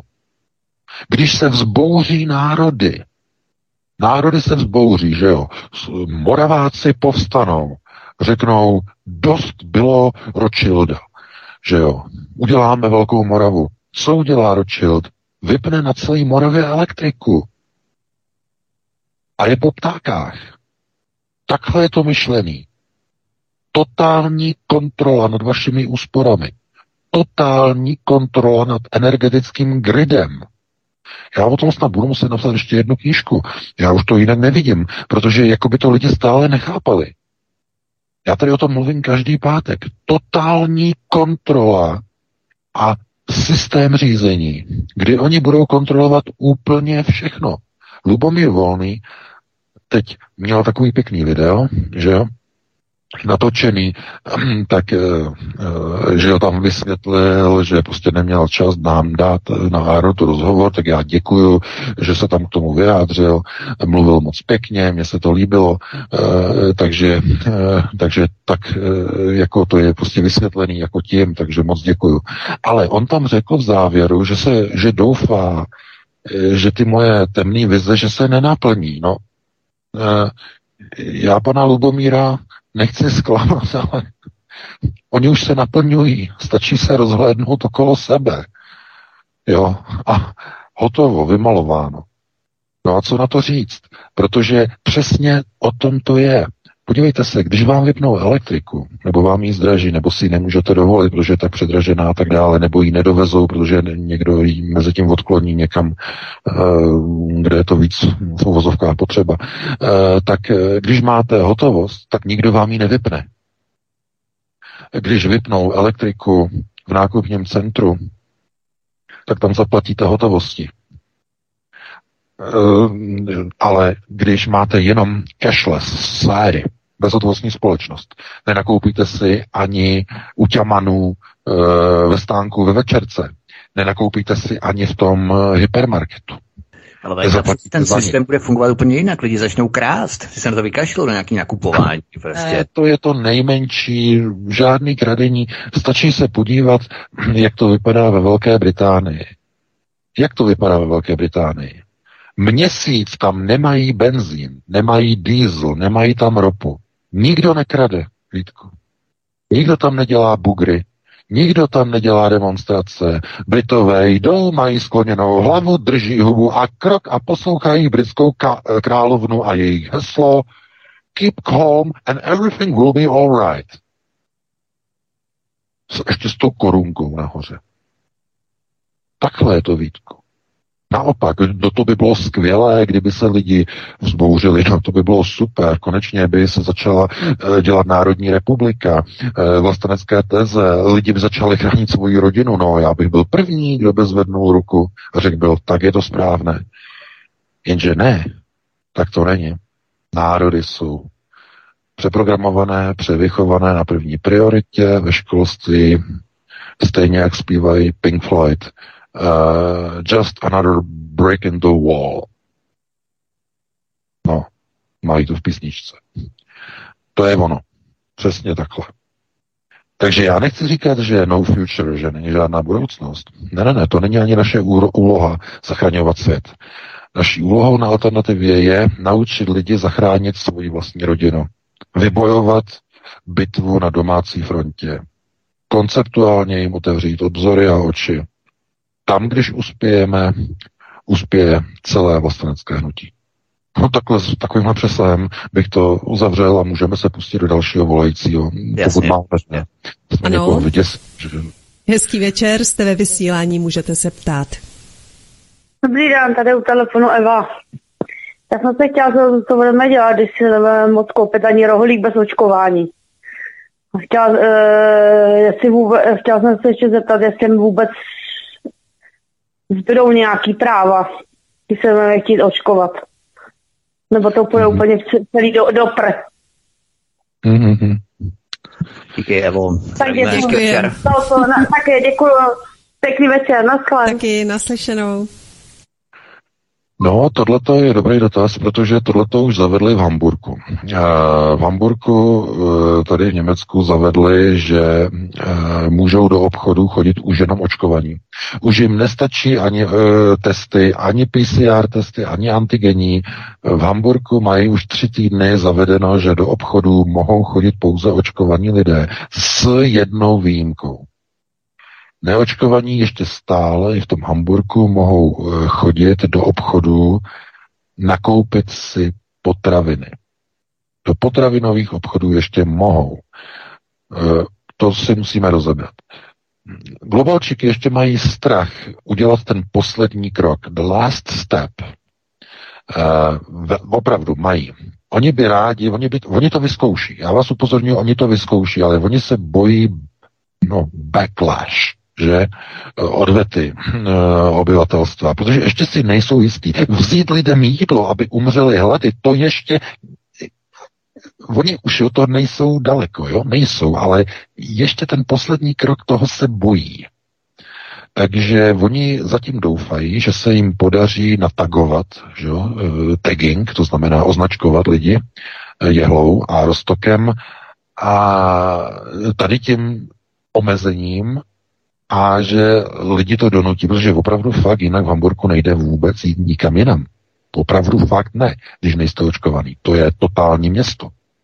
To je, jsem zrovna říkal kolegovi, že to připomíná jako Totalštat. A se začal smát, jakože to je pravda, že? Ale jo, ano, opravdu to tak to je. Bohužel, tak to je. A uh, No, tak jako Němci to mají v sobě, no. Oni prostě jsou zvyklí poslouchat, no. To je taky jedna prostě z takových eh, vlastností, někdy je to dobrý, ale někdy zase uh, z toho úplně až prostě děsí, co všechno oni jsou do, jako ochotní k tomu jako přikývnout hlavou, jo aby takhle poslechli, že úřady, orgány a tak dále, no, mají to, mají to v krvi, no, trošku. Takže trochu takové té rebelie francouzské, jak já říkám, by jim neškodilo, ale no, tak každý národ to má jinak, že No, takže doufám, že t- k tomu jenom řeknu jednu věc, e, že ty potraviny oni nechají, oni nechají je hodně dlouho, že i bez očkování potraviny půjde, ale už není jasné, a to bych chtěl zdůraznit, není jasné, jak to bude se vším tím ostatním. Protože je velmi pravděpodobné, že vás nenechají eh, jít do práce v jedné chvíli. To udělají tak, že vás nenechají jít do práce bez očkování. A tím nemyslím, že si to vykompenzujete PCR testem nebo antigenním testem. Ne, ne, ne. To už nebude stačit. Do práce budou moci lidi, lidi chodit jenom, jenom s tou jehlou. Žádný test vám to ne, jako nevykompenzuje. Ne, ne, ne. Jenom jehla nebo nic. Jehla nebo nic. A jak lidi budou fungovat, když nebudou moci chodit do práce? A teď co děti do těch škol? Vaše dítě není očkované, nebude moc chodit do školy. A protože existují zákony na povinnou školní docházku, jak to bude řešeno? No, já vám řeknu přesně, jako oni to udělají. Oni to udělají tak, že to dítě samozřejmě nemůže zůstat jako bez školní docházky, ale oni ho budou chtít ostrakizovat. Dítě bude muset nosit pořád roušku a bude se muset pořád testovat. Před dětma, ve třídě, jako vyvržené dítě, méně cené. Chápete? To dítě bude mít z toho stres, nervy a spáchá sebevraždu. Naroste počet dětských sebevražd. Rodiče na ně budou tlačit, že dítě se nesmí, my máme strach o naše dítě, nenecháme ho očkovat a to dítě začne své rodiče co? Kontrolní otázka? Nenávidět. A globalisté povyskočí, zaklepou nožičkama, za mnou si ruce, zašklebí se, to se nám to daří, to se nám to daří, rozbili jsme rodinu, dítě nenávidí vlastní rodiče, konečně, konečně zavískají a zase se jim to daří. Zase. Chápete? Takhle to funguje. Takhle to mají promyšlené. A znova jsme kde? Jsme na domácí frontě jak těžké je na ní bojovat. Protože vy, když to nepochopíte, tak eh, vy, když nezvládnete tu bitvu na domácí frontě, vy si můžete zadělat na takový problém, že si znepřátelíte své vlastní dítě, které vás začne nenávidět za to, že mu zakazujete se očkovat a to dítě je potom terorizováno ve škole systémem, že tam musí nosit jako jediné roušku, Uh, musí se každý den testovat a děti se mu, tomu dítěti posmívají. Panečku. Takhle to mají globalčiky vymyšlení. A co na to řeknete? Co udělá ten rodič, který má to srdce s tím dítětem? Řekne, tak jo, tak se nechočkovat, ať máš pokoje, máš klid. A to dítě bude mít klid, když teda neumře po tom očkování, že jo? A ten rodič rezignuje. Protože dítě přece nebude vystavovat takovému psychickému teroru, jako ve 30. letech tady v Německu, když židovské děti museli nosit hvězdu a nesměli chodit prostě tam, kde se hrály německé děti a tak dále, a tak dále, takové ty konotace a tak dále. Chápete? No, tak přesně takhle. A znovu bych chtěl říct, že já opravdu jako nepřeháním a určitě i politici, Lubomír Volný si dokáže představit, jak to bude na ty rodiče působit. Takovýmhle způsobem. Jak to bude řešit ten rodič? Ohrozí své dítě? nechá tomu dítěti dát tu vakcínu a bude se bát, že dítě dostane Downův syndrom nebo bude nějaké jiné divné, eh, nebo ho to zdravotně, fyzicky poškodí, a nebo nebude nic, protože bude mít štěstí a vyhraje eh, tu verzi s placebem, že jo. Uh, to je no, ten, včera ten článek. Prostě chápete, jak na ten, na ten rodič to na, to na to bude dívat se. A nebo řekne, ne, já to nebudu riskovat, to dítě nenechám naočkovat, ale to dítě bude terorizováno ve škole. Jak to bude řešeno? No, tak to vám řeknu. Bohatí lidé to mají ošéfovaný. Bohatí členové, že různých klubů a jejich takzvaně posílají děti do vybraných soukromých škol. Tam chodí děti bez roušek, tam se neočkují, netestují. To jsou ty školy ve Švýcarsku, že jo, tohle to mají ty výjimky a tak dále. Uh, uh, Chápete, tam oni to mají ošefovaný, tam oni nedovolí očkovat děti. Konec konců víte, že děti Billa Gatese nejsou očkovány, ani jedno ze tří dětí není očkováno. Dokonce se tím Bill Gates dokonce chlubil. Uh, ale on to ne, že by se chlubil, on to zdůvodňoval jejich zdravotním stavem, že mají všechny tři děti, že mají kontraindikace. Takové chucpe. Chápete? Takže jeho děti, své děti očkovat on nenechá Bill Gates. No, tak prostě, a tím je to dané. A pokud tohle to někdo nerozumí, tak eh, je těžké něco vysvětlovat, protože ano, ve chvíli, kdy bojujete na domácí frontě a teď vaším nepřítelem není ten, že jo, ten, co povyskočí a eh, zamne si ruce. Ne, ne, ne, to není váš nepřítel. Vaším nepřítelem je vaše vlastní dítě, které přece nemůže být vaším nepřítelem. Jenže to dítě po vás chce něco, co přece mu nemůžete dovolit. Ohrozit jeho zdraví tím, že mu dovolíte dát si vakcínu. Jak to máte řešit? Chápete? To nemá řešení. Co my máme poradit takovým rodičům, kteří budou stát tady před tím dilematem? Mají nechat dítě terorizovat v té škole, aby se mu tam posmívali, anebo mají riskovat a dát mu vakcínu? Jedno nebo druhý? Jedno nebo druhý? Jedno nebo druhý? No, takže boj na domácí frontě, vybojovat, je mnohem těžší, než někde svolat nějakou demonstraci, dámy a pánové. Mnohem těžší. Takže takhle bych na to odpověděl a dám prostě dalším volajícím. Já vím, že dneska je to s strašnými přesahy, okrutnými přesahy, ale no, někdy, to, někdy se nedá prostě, no, takže, takže takto. Další volající, příjemný večer, máte slovo. No, dobrý večer, pánové, posluchač z Moravy. Eh, já bych chtěl předem jenom eh, říct, že při zmínce eh, minulého dotazu pana VK, že Rothschildové vypnou prout, tak mi přestal jít hlavní vysílač na svobodném na vysílači a je tam teďka nějaký jiný, jiný, jiný program, takže to jenom tak, jenom tak úvodem. A chtěl bych se pan, Chtěl bych se pana eh, VK zeptat eh, na finanční otázky. Zda eh, banky platí daně a komu? Zda máme nějakou českou banku a kde skončily finance ze všech těch exekucí, co tady vlastně probíhaly. Jestli to skončilo v Česku nebo někde, někde jinde. Děkuji za odpověď. Děkujeme. No tak no, otázka bankovní daně je dlouhá otázka. Banky normálně daně neplatí, protože jsou v podstatě takzvaní, uh, no jak se řekne česky, že uh, uh, říká se tomu money facilitator. Ten, kdo poskytuje a distribuuje peníze. Jo, to je hlavní funkce bank, takže banky z principu nejsou daněny, ale mluví se o bankovní daně. V Itálii, na Kypru, myslím, udělali bankovní daň asi 2%, já teď nevím přesně, mě neberte za slovo.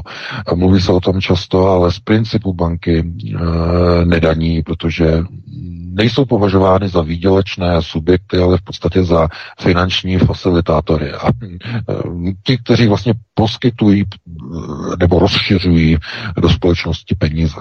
No. A, co se týče té otázky o exekucích, tak to se omlouvám, eh, to jsem nepochopil, protože exekuce přece je někde nějaký věřitel a někde nějaký dlužník a ty peníze se jako potom posouvají od dlužníka přes exekutora k věřitelovi, tak jsem to myslel, tak, je to, nebo tak, to, tak to funguje. A e, ten exekutor z toho má potom nějaký vývar, že jo, někdy poměrně velký. Ale e, teď jsem nepochopil vůbec tu otázku, jako co jsem myslel tím, jako kam odešly peníze z exekucí to, to jsem nepochopil, takže to se omlouvám. Uh, nevím, jestli ty Vítku si tomu porozuměl, ale jinak bychom asi dali prostor dalším volajícím. Půjdeme, já vím, že tam zazněl ještě jeden dotaz, já už si ho nepamatuju, půjdeme k dalšímu posluchači. Byly tři dotazy a dva jsme zodpověděli, ale ten druhý fakt si ne, nevybavuju. Půjdeme dál. Dobře, hezký večer. Máte slovo. Dobrý večer přeju, děkuji za váš pořád a chtěla jsem jenom kratěunce se zeptat, jestli pak jste zaregistrovali, já to dneska četla na Centrum CZ, že čeští reprezentanti v hokeji a další družstva už nebudou mít na drezu Česká republika, ale jenom Česko, takže kromě toho sprzněného lva tam bude ještě i jiný název našeho státu, který prakticky právně neexistuje. Děkuju, mějte se, hezky budu poslouchat. Také děkujeme, hmm. naslyšenou. Všichni zahraniční budou rozumět určitě, že to bude Česko, přesně, já jsem taky viděl, no. No ano, samozřejmě jako, že uh, oni tam prostě chtěli, že odstranit to slovo republika, protože to slovo republika strašně irituje sudecký Němce tady, jo, to je mm, známá věc, ale to bylo se na dlouhé velké téma. Prostě republika, ukotvení republiky, republika označuje nejvyšší formu nezávislosti. Jo, protože věc veřejná, republika, věc veřejná je nejvyšší forma e, nezávislého státu a Česko pro Boha kde, jaká nezávislost. Takže oni odstraní identitu, oni odstraní hranice, dají vládu, která nenávidí vlastní lid, která terorizuje vlastní lid, eh, přeprogramují obyvatelstvo ve školství, No a odstraní slovo republika. No konec konců, když eh, jedete tady z Rajchu, jedete navštívit eh, české země, tak opravdu jedete navštívit české země. Například v Bavorsku máte cedule, že máte tam, není tam jako, že jsou státní hranice, ale tam cedule jako uh, označení, tedy jako jo, české, české země, to je taková zvláštnost. Uh, zemská hranice, jo, zemská hranice, na místo, na místo státní hranice, tak jsou cedule jako zemská hranice, jo, označující české státní hranice. Je to součástí takových prostě těch konotací po druhé světové válce, eh, jakéhosi revanšismu, který byl dlouho jakoby pěstovaný a podněcovaný eh, tady v Německu především takovými různými fondy ze Spojených států, eh, různé Rockefellerovy fondy a potom to eh, převzali Konrad Adenauer Stiftung, který je napojený velmi silně na americké fondy. Původně tedy fondy, tam jsou velmi zajímavé postavy ještě z do, vlastně po druhé světové válce, po konci, kdy zakládali tady ty neziskovky ve Spojených státech a potom podporovali některé subjekty, které měly revanšistické požadavky vůči sudecké otázce. Dneska tam vlastně figuruje takovéto spojenectví mezi německými neziskovkami a těmi americkými, které jsou, nebo které, když byly zakládány v 50. letech, tak byly prostoupeny uh, na cesty. které si američany, američané převezli do Spojených států v rámci operace Paperclip.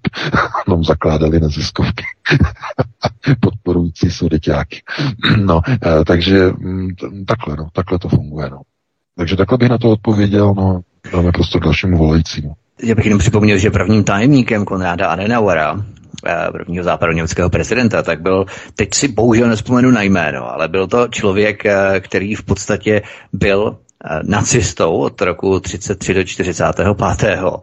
A ačkoliv Konrada Adenauera vlastně zatkli v roce 44 jako ten atentát nepodařený Adolfa Hitlera, že tak 21. myslím, že června nebo července 44, tak oni ho sice tatkli, ale on se jako prvního tajemníka přizval právě tohoto nacistu a ten se potom stal jeden ze zakládajících členů evropského hospodářství, respektive předchůdkyně Evropské ano, unie. Ano, jo, ano, ten, ten nacista. No jistě samozřejmě, to je normální. Já jenom chci říct, že prostě eh, česká státnost je demontovaná pomalu, velice opatrně eh, nainstalovanými politik, výroky, výroky vlády mm, od eh, Havlu až po různé fialy, to znamená velmi opatrně. Víte, že rok 1997, že podpis eh, Česko-německé deklarace, eh, teď dostane velké vyznamenání sudetu německou medaili pan Hermann, bývalý, že lidovecký ministr Reichskultur, že tenhle ten, eh, to jste možná zaregistrovali, že dostane medaily pan Herman, že, od eh, Benta Poselta. Takže eh, to je, to je takové zvláštní, ale nějak překvapující, protože oni, že ten, asi ho pozvali, ty fotografie bylo neuvěřitelné, jak tam seděl pan Herman po pravici nebo po levici uh, Bernta poslal tam, že to bylo rok 2017, uh, byl tam dvakrát po sobě, ne, tam přijel, seděli tam vedle sebe, uh, jako navazování česko-německých vztahů, za to dostane prostě medaily od Bernta poslal tam, navazování uh, přátelství a spolupráce. Takže takhle, takhle to funguje, tady tím způsobem. A to, že odeberou název republika z názvu republiky je, je přesně to, co oni potřebují. Pomalinku tu státnost podkopávat. To znamená zelva udělat orlici, že proto mají hokejisté ten divný uh, dres, že Poláci, polští fanoušci, že se ptají, proč jste si změnili státní znak na orlici, vy jste měli vždycky lva. Já říkám, ne, ne, to je jenom tak sparchantilej znak, říkám že kamarád Polák, on nezná tady ty detaily, ale oni si fakt myslí, že to je fakt orlice. Ono to jako z dálky to vypadá na těch dresech hokejistů trochu jako orlice, že A to dělají schválně, to udělali. Schválně to chtěli sprznit, takhle to udělali. To znamená znak sprznit, odstranit název republika ze e, státního názvu. Oni to dělají pořád, protože jsou jejich jejich, to je třeba pořád zopakovávat a zdůrazňovat, jsou jejich. Kdyby byli naši, tak to v životě neudělají. Kdyby byli naši, to by bylo tak krásné, kdyby tam byli naši politici. No, to si jenom takhle posteskneme a můžeme pokračovat dál k dalšímu volajícímu, který čeká na telefonu. Ano, hezký večer, můžete se ptát, jste ve vysílání.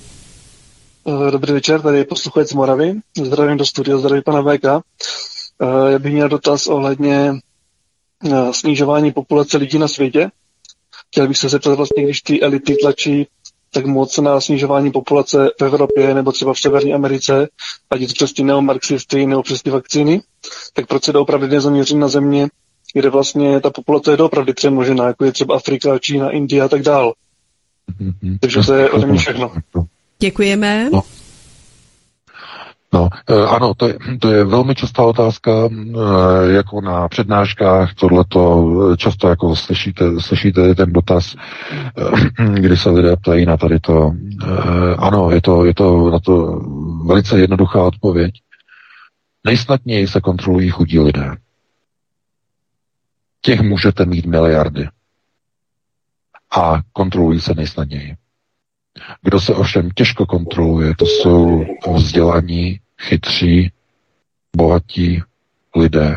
Konzumní společnost, pokročilá, vyspělá společnost, lidé zvyklí na demokratické systémy, na svobodu pohybu, na svobodu volby, na svobodu stravování. Tací lidé jsou nepoddajní, nemůžete je omezovat na jejich pohybu, na rozhodování, na svobodě. Z tohoto důvodu všechny procesy řízení na omezování populace jsou mířené na bílou rasu. Bílou rasu z toho důvodu, ze kterých, nebo o kterých já píšu v těch mých knihách, a protože že bílá rasa pracovní, válečná, otrocká. Z tohoto důvodu. Takže takhle bych na to odpověděl a dáme prostě dalším volajícím, pokud máme. Já si, já si jenom přihřeju trošku svou polívčičku velmi krátce. O depopulaci planety chystám speciál, třídílný speciál, půjde to na začátku příštího roku 2022, protože tady mám ještě mnoho dokumentů, které musím dopřeložit a zpracovat to, ale tam přesně budu popisovat od Tomase Maltuse od konce 18. století přes Margaret Sangerovou, Ligu pro kontrolu porodnosti a Johna D. Rockefellera třetího v rámci populační rady a tak dále dále. Postupně, jakým způsobem si zaháčkovali celý svět v rámci regulace porodnosti, antikoncepce, Haiti, kde dokonce sterilizovali 300 tisíc žen, Peru, kde také sterilizovali 200 tisíc žen, celé to financoval USAID a další americké neziskovky a tak dále. Nes, neskutečné opravdu věci, které se odehrávaly i v rámci VHO ohledně očkování proti tetanu, eh, hormon, který vlastně eh, snižoval porodnost, respektive vajíčko, které bylo umístěné v děloze, tak žena ho nemohla donosit, protože tam byl další toxoid, který to znemožňoval. Prostě těch věcí je to tolik neskutečně. Já to zpracuju v těchto třech dílech, půjde to na začátku příštího roku v lednu a to bude tedy opravdu masakr. Máte se opravdu na co těšit v úvozovkách, takže to jenom uh, ode mě a půjdeme do dalšího posluchače. Hezký večer, můžete se ptát. Dobrý večer, tady Blanka. posluchačka, děkuji vám za to, co děláte, moc si toho vážím.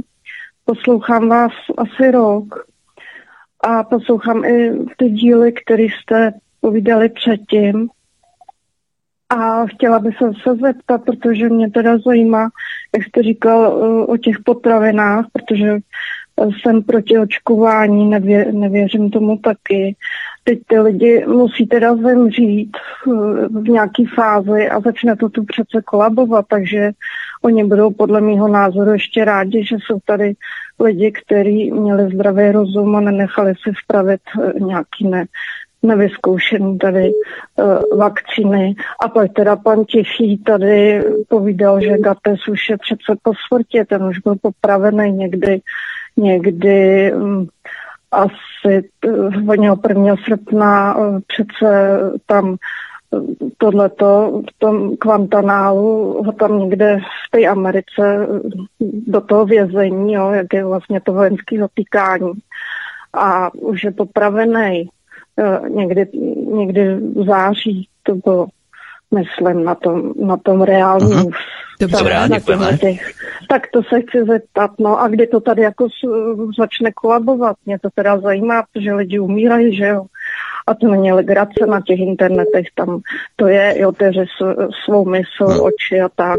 A děkuji moc krát za to, co děláte Děkujeme. i vy, pane Vítku. Dobrá, tak no, mějte se krásně, Lanko, hezký večer. No, tak děkujeme za dotaz. No, samozřejmě.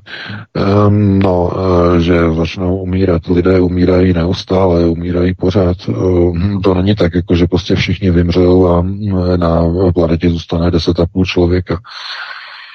Uh, oni mají nějakou metu. Ano, oni mají metu. Ta jejich ideální meta, které se mohou přiblížit, mohou se o ní snažit nějakým způsobem je ona meta eh, vyrytá do kamenu ve státě Georgia ve Spojených státech, takzvané georgijské poradní kameny. Tam je uvedeno číslo 500 eh, milionů obyvatel na celou planetu. Půl miliardy. A to číslo, které se pohybuje mezi globalisty, je o půl miliardy vyšší. Mluví se o něčem, čemu se říká zlatá miliarda. A zlatá miliarda je optimální počet lidí na planetě Zemi poté, co dojde k takzvanému posunu, uh, oni tomu říkají jakoby, ně, nebo může se tomu říkat něco jako uh, arabský rovník. To znamená, ten arabský rovník, tam, kde je dneska arabský svět, tak když se posune zhruba o 20 stupňů na sever, tak dojde k oteplení podnebí. Přenese se současné podnebí arabského světa o 20 stupňů e, směrem na sever. Tím se jižní subtropické státy, jako je dneska jižní Itálie, jižní Španělsko, změní na tropy. Tropy. E, severní Itálie, prostor Rakouska, a Jižní Morava, e, jižní část Německa, tohleto Maďarsko, Slovensko, jižní část Slovenska se stane subtropickou oblastí a mírný pás se posune zhruba na úroveň eh, dnešního Baltu až e, jižního Švédska, e, prostoru Finska. A tady tím způsobem s tím, že úplně roztaje severní ledový oceán a dojde ke zvednutí hladiny moří. Tím dojde k zaplavení poměrně podstatných částí území Evropy, především Holandska, eh, pobřeží části Francie, Velké Británie, hlavně na severu eh, a tak dále, ale tím, jak se zmenší plocha úrodná nížinatá, kde se dneska pěstují potraviny, dojde k vyvolání krize. A e, zůstane jenom část obdělávatelné půdy na jednom území. Kontrolní otázka, na jakém území? Na území dnešní Ruské federace. Proto, než k tomu dojde, musí být Ruská federace ovládnuta. Total control. A co probíhá v Rusku?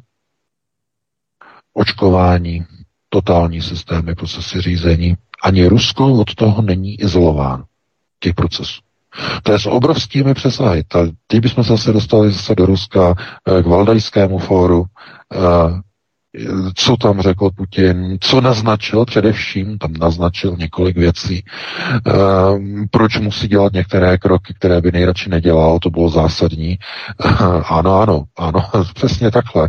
E, takže to by bylo s velkým přesahem, na to teď nemáme čas, ale přesně tohle to je ten problém. To znamená, miliarda poté, co dojde ke zvednutí hladin moří v rámci tedy řízené e, krizové Eh, nebo řízeného krizového scénáře, tak bude možné pěstovat potraviny na zbývajících suchozemských prostorech jenom zhruba pro jednu miliardu lidí.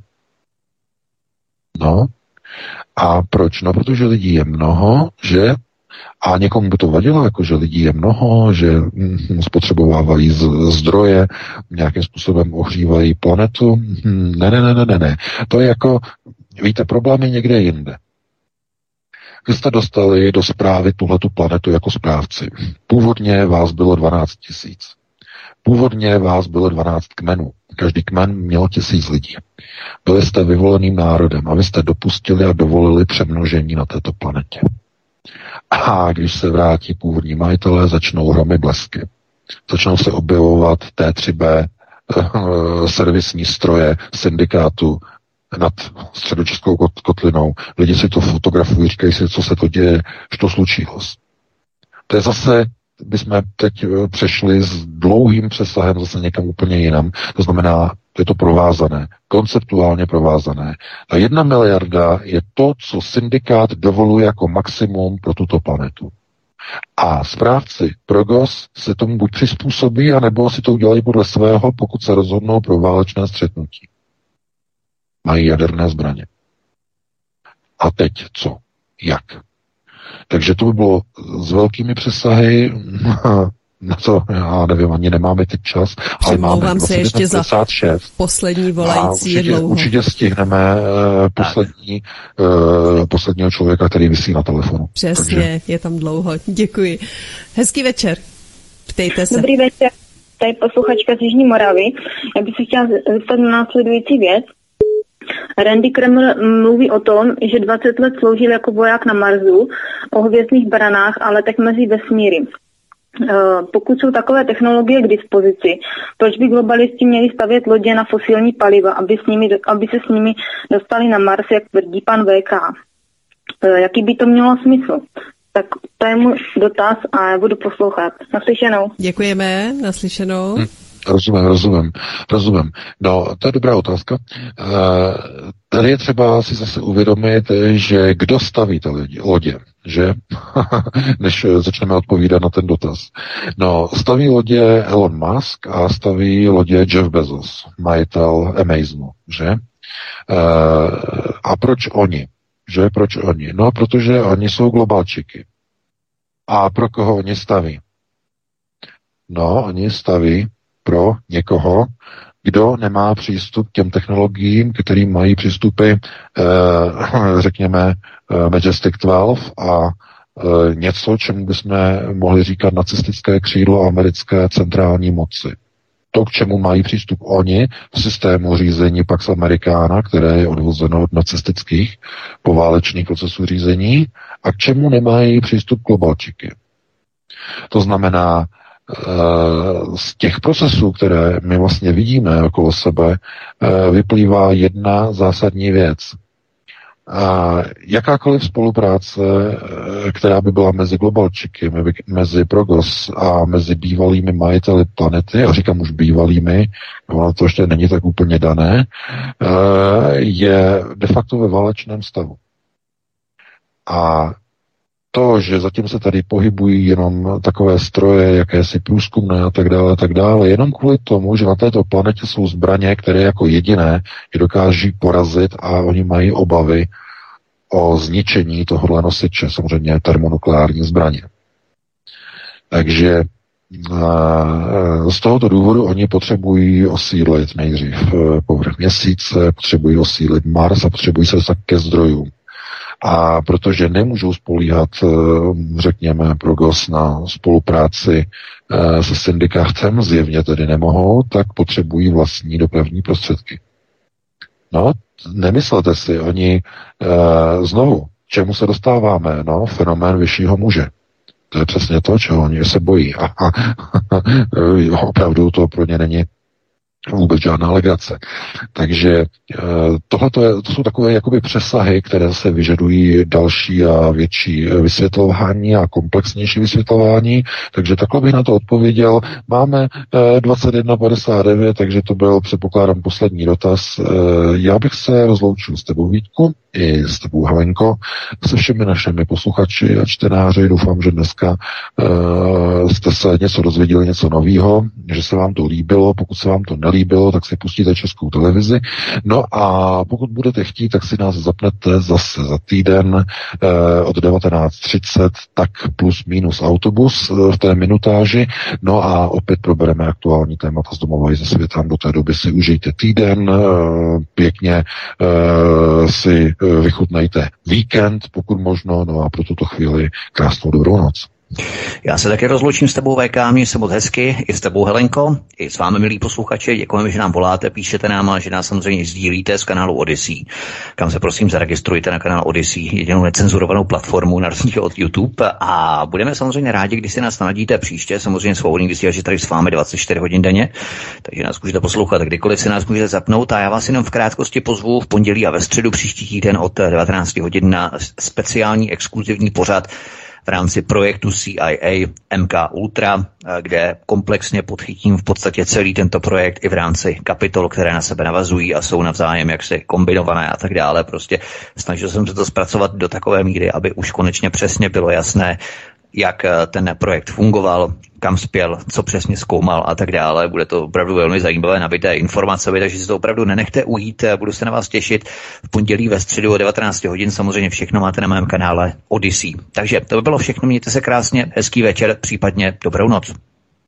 Já děkuji. Závěrem se také loučím, jak s panem VK, tak s tebou Vítku. Panu VK děkuji za opravdu zajímavé názory a informace, tobě za výběr témat a vám, vážení posluchači, děkuji za zajímavé telefonáty a za pozornost. Mějte se hezky a naslyšenou.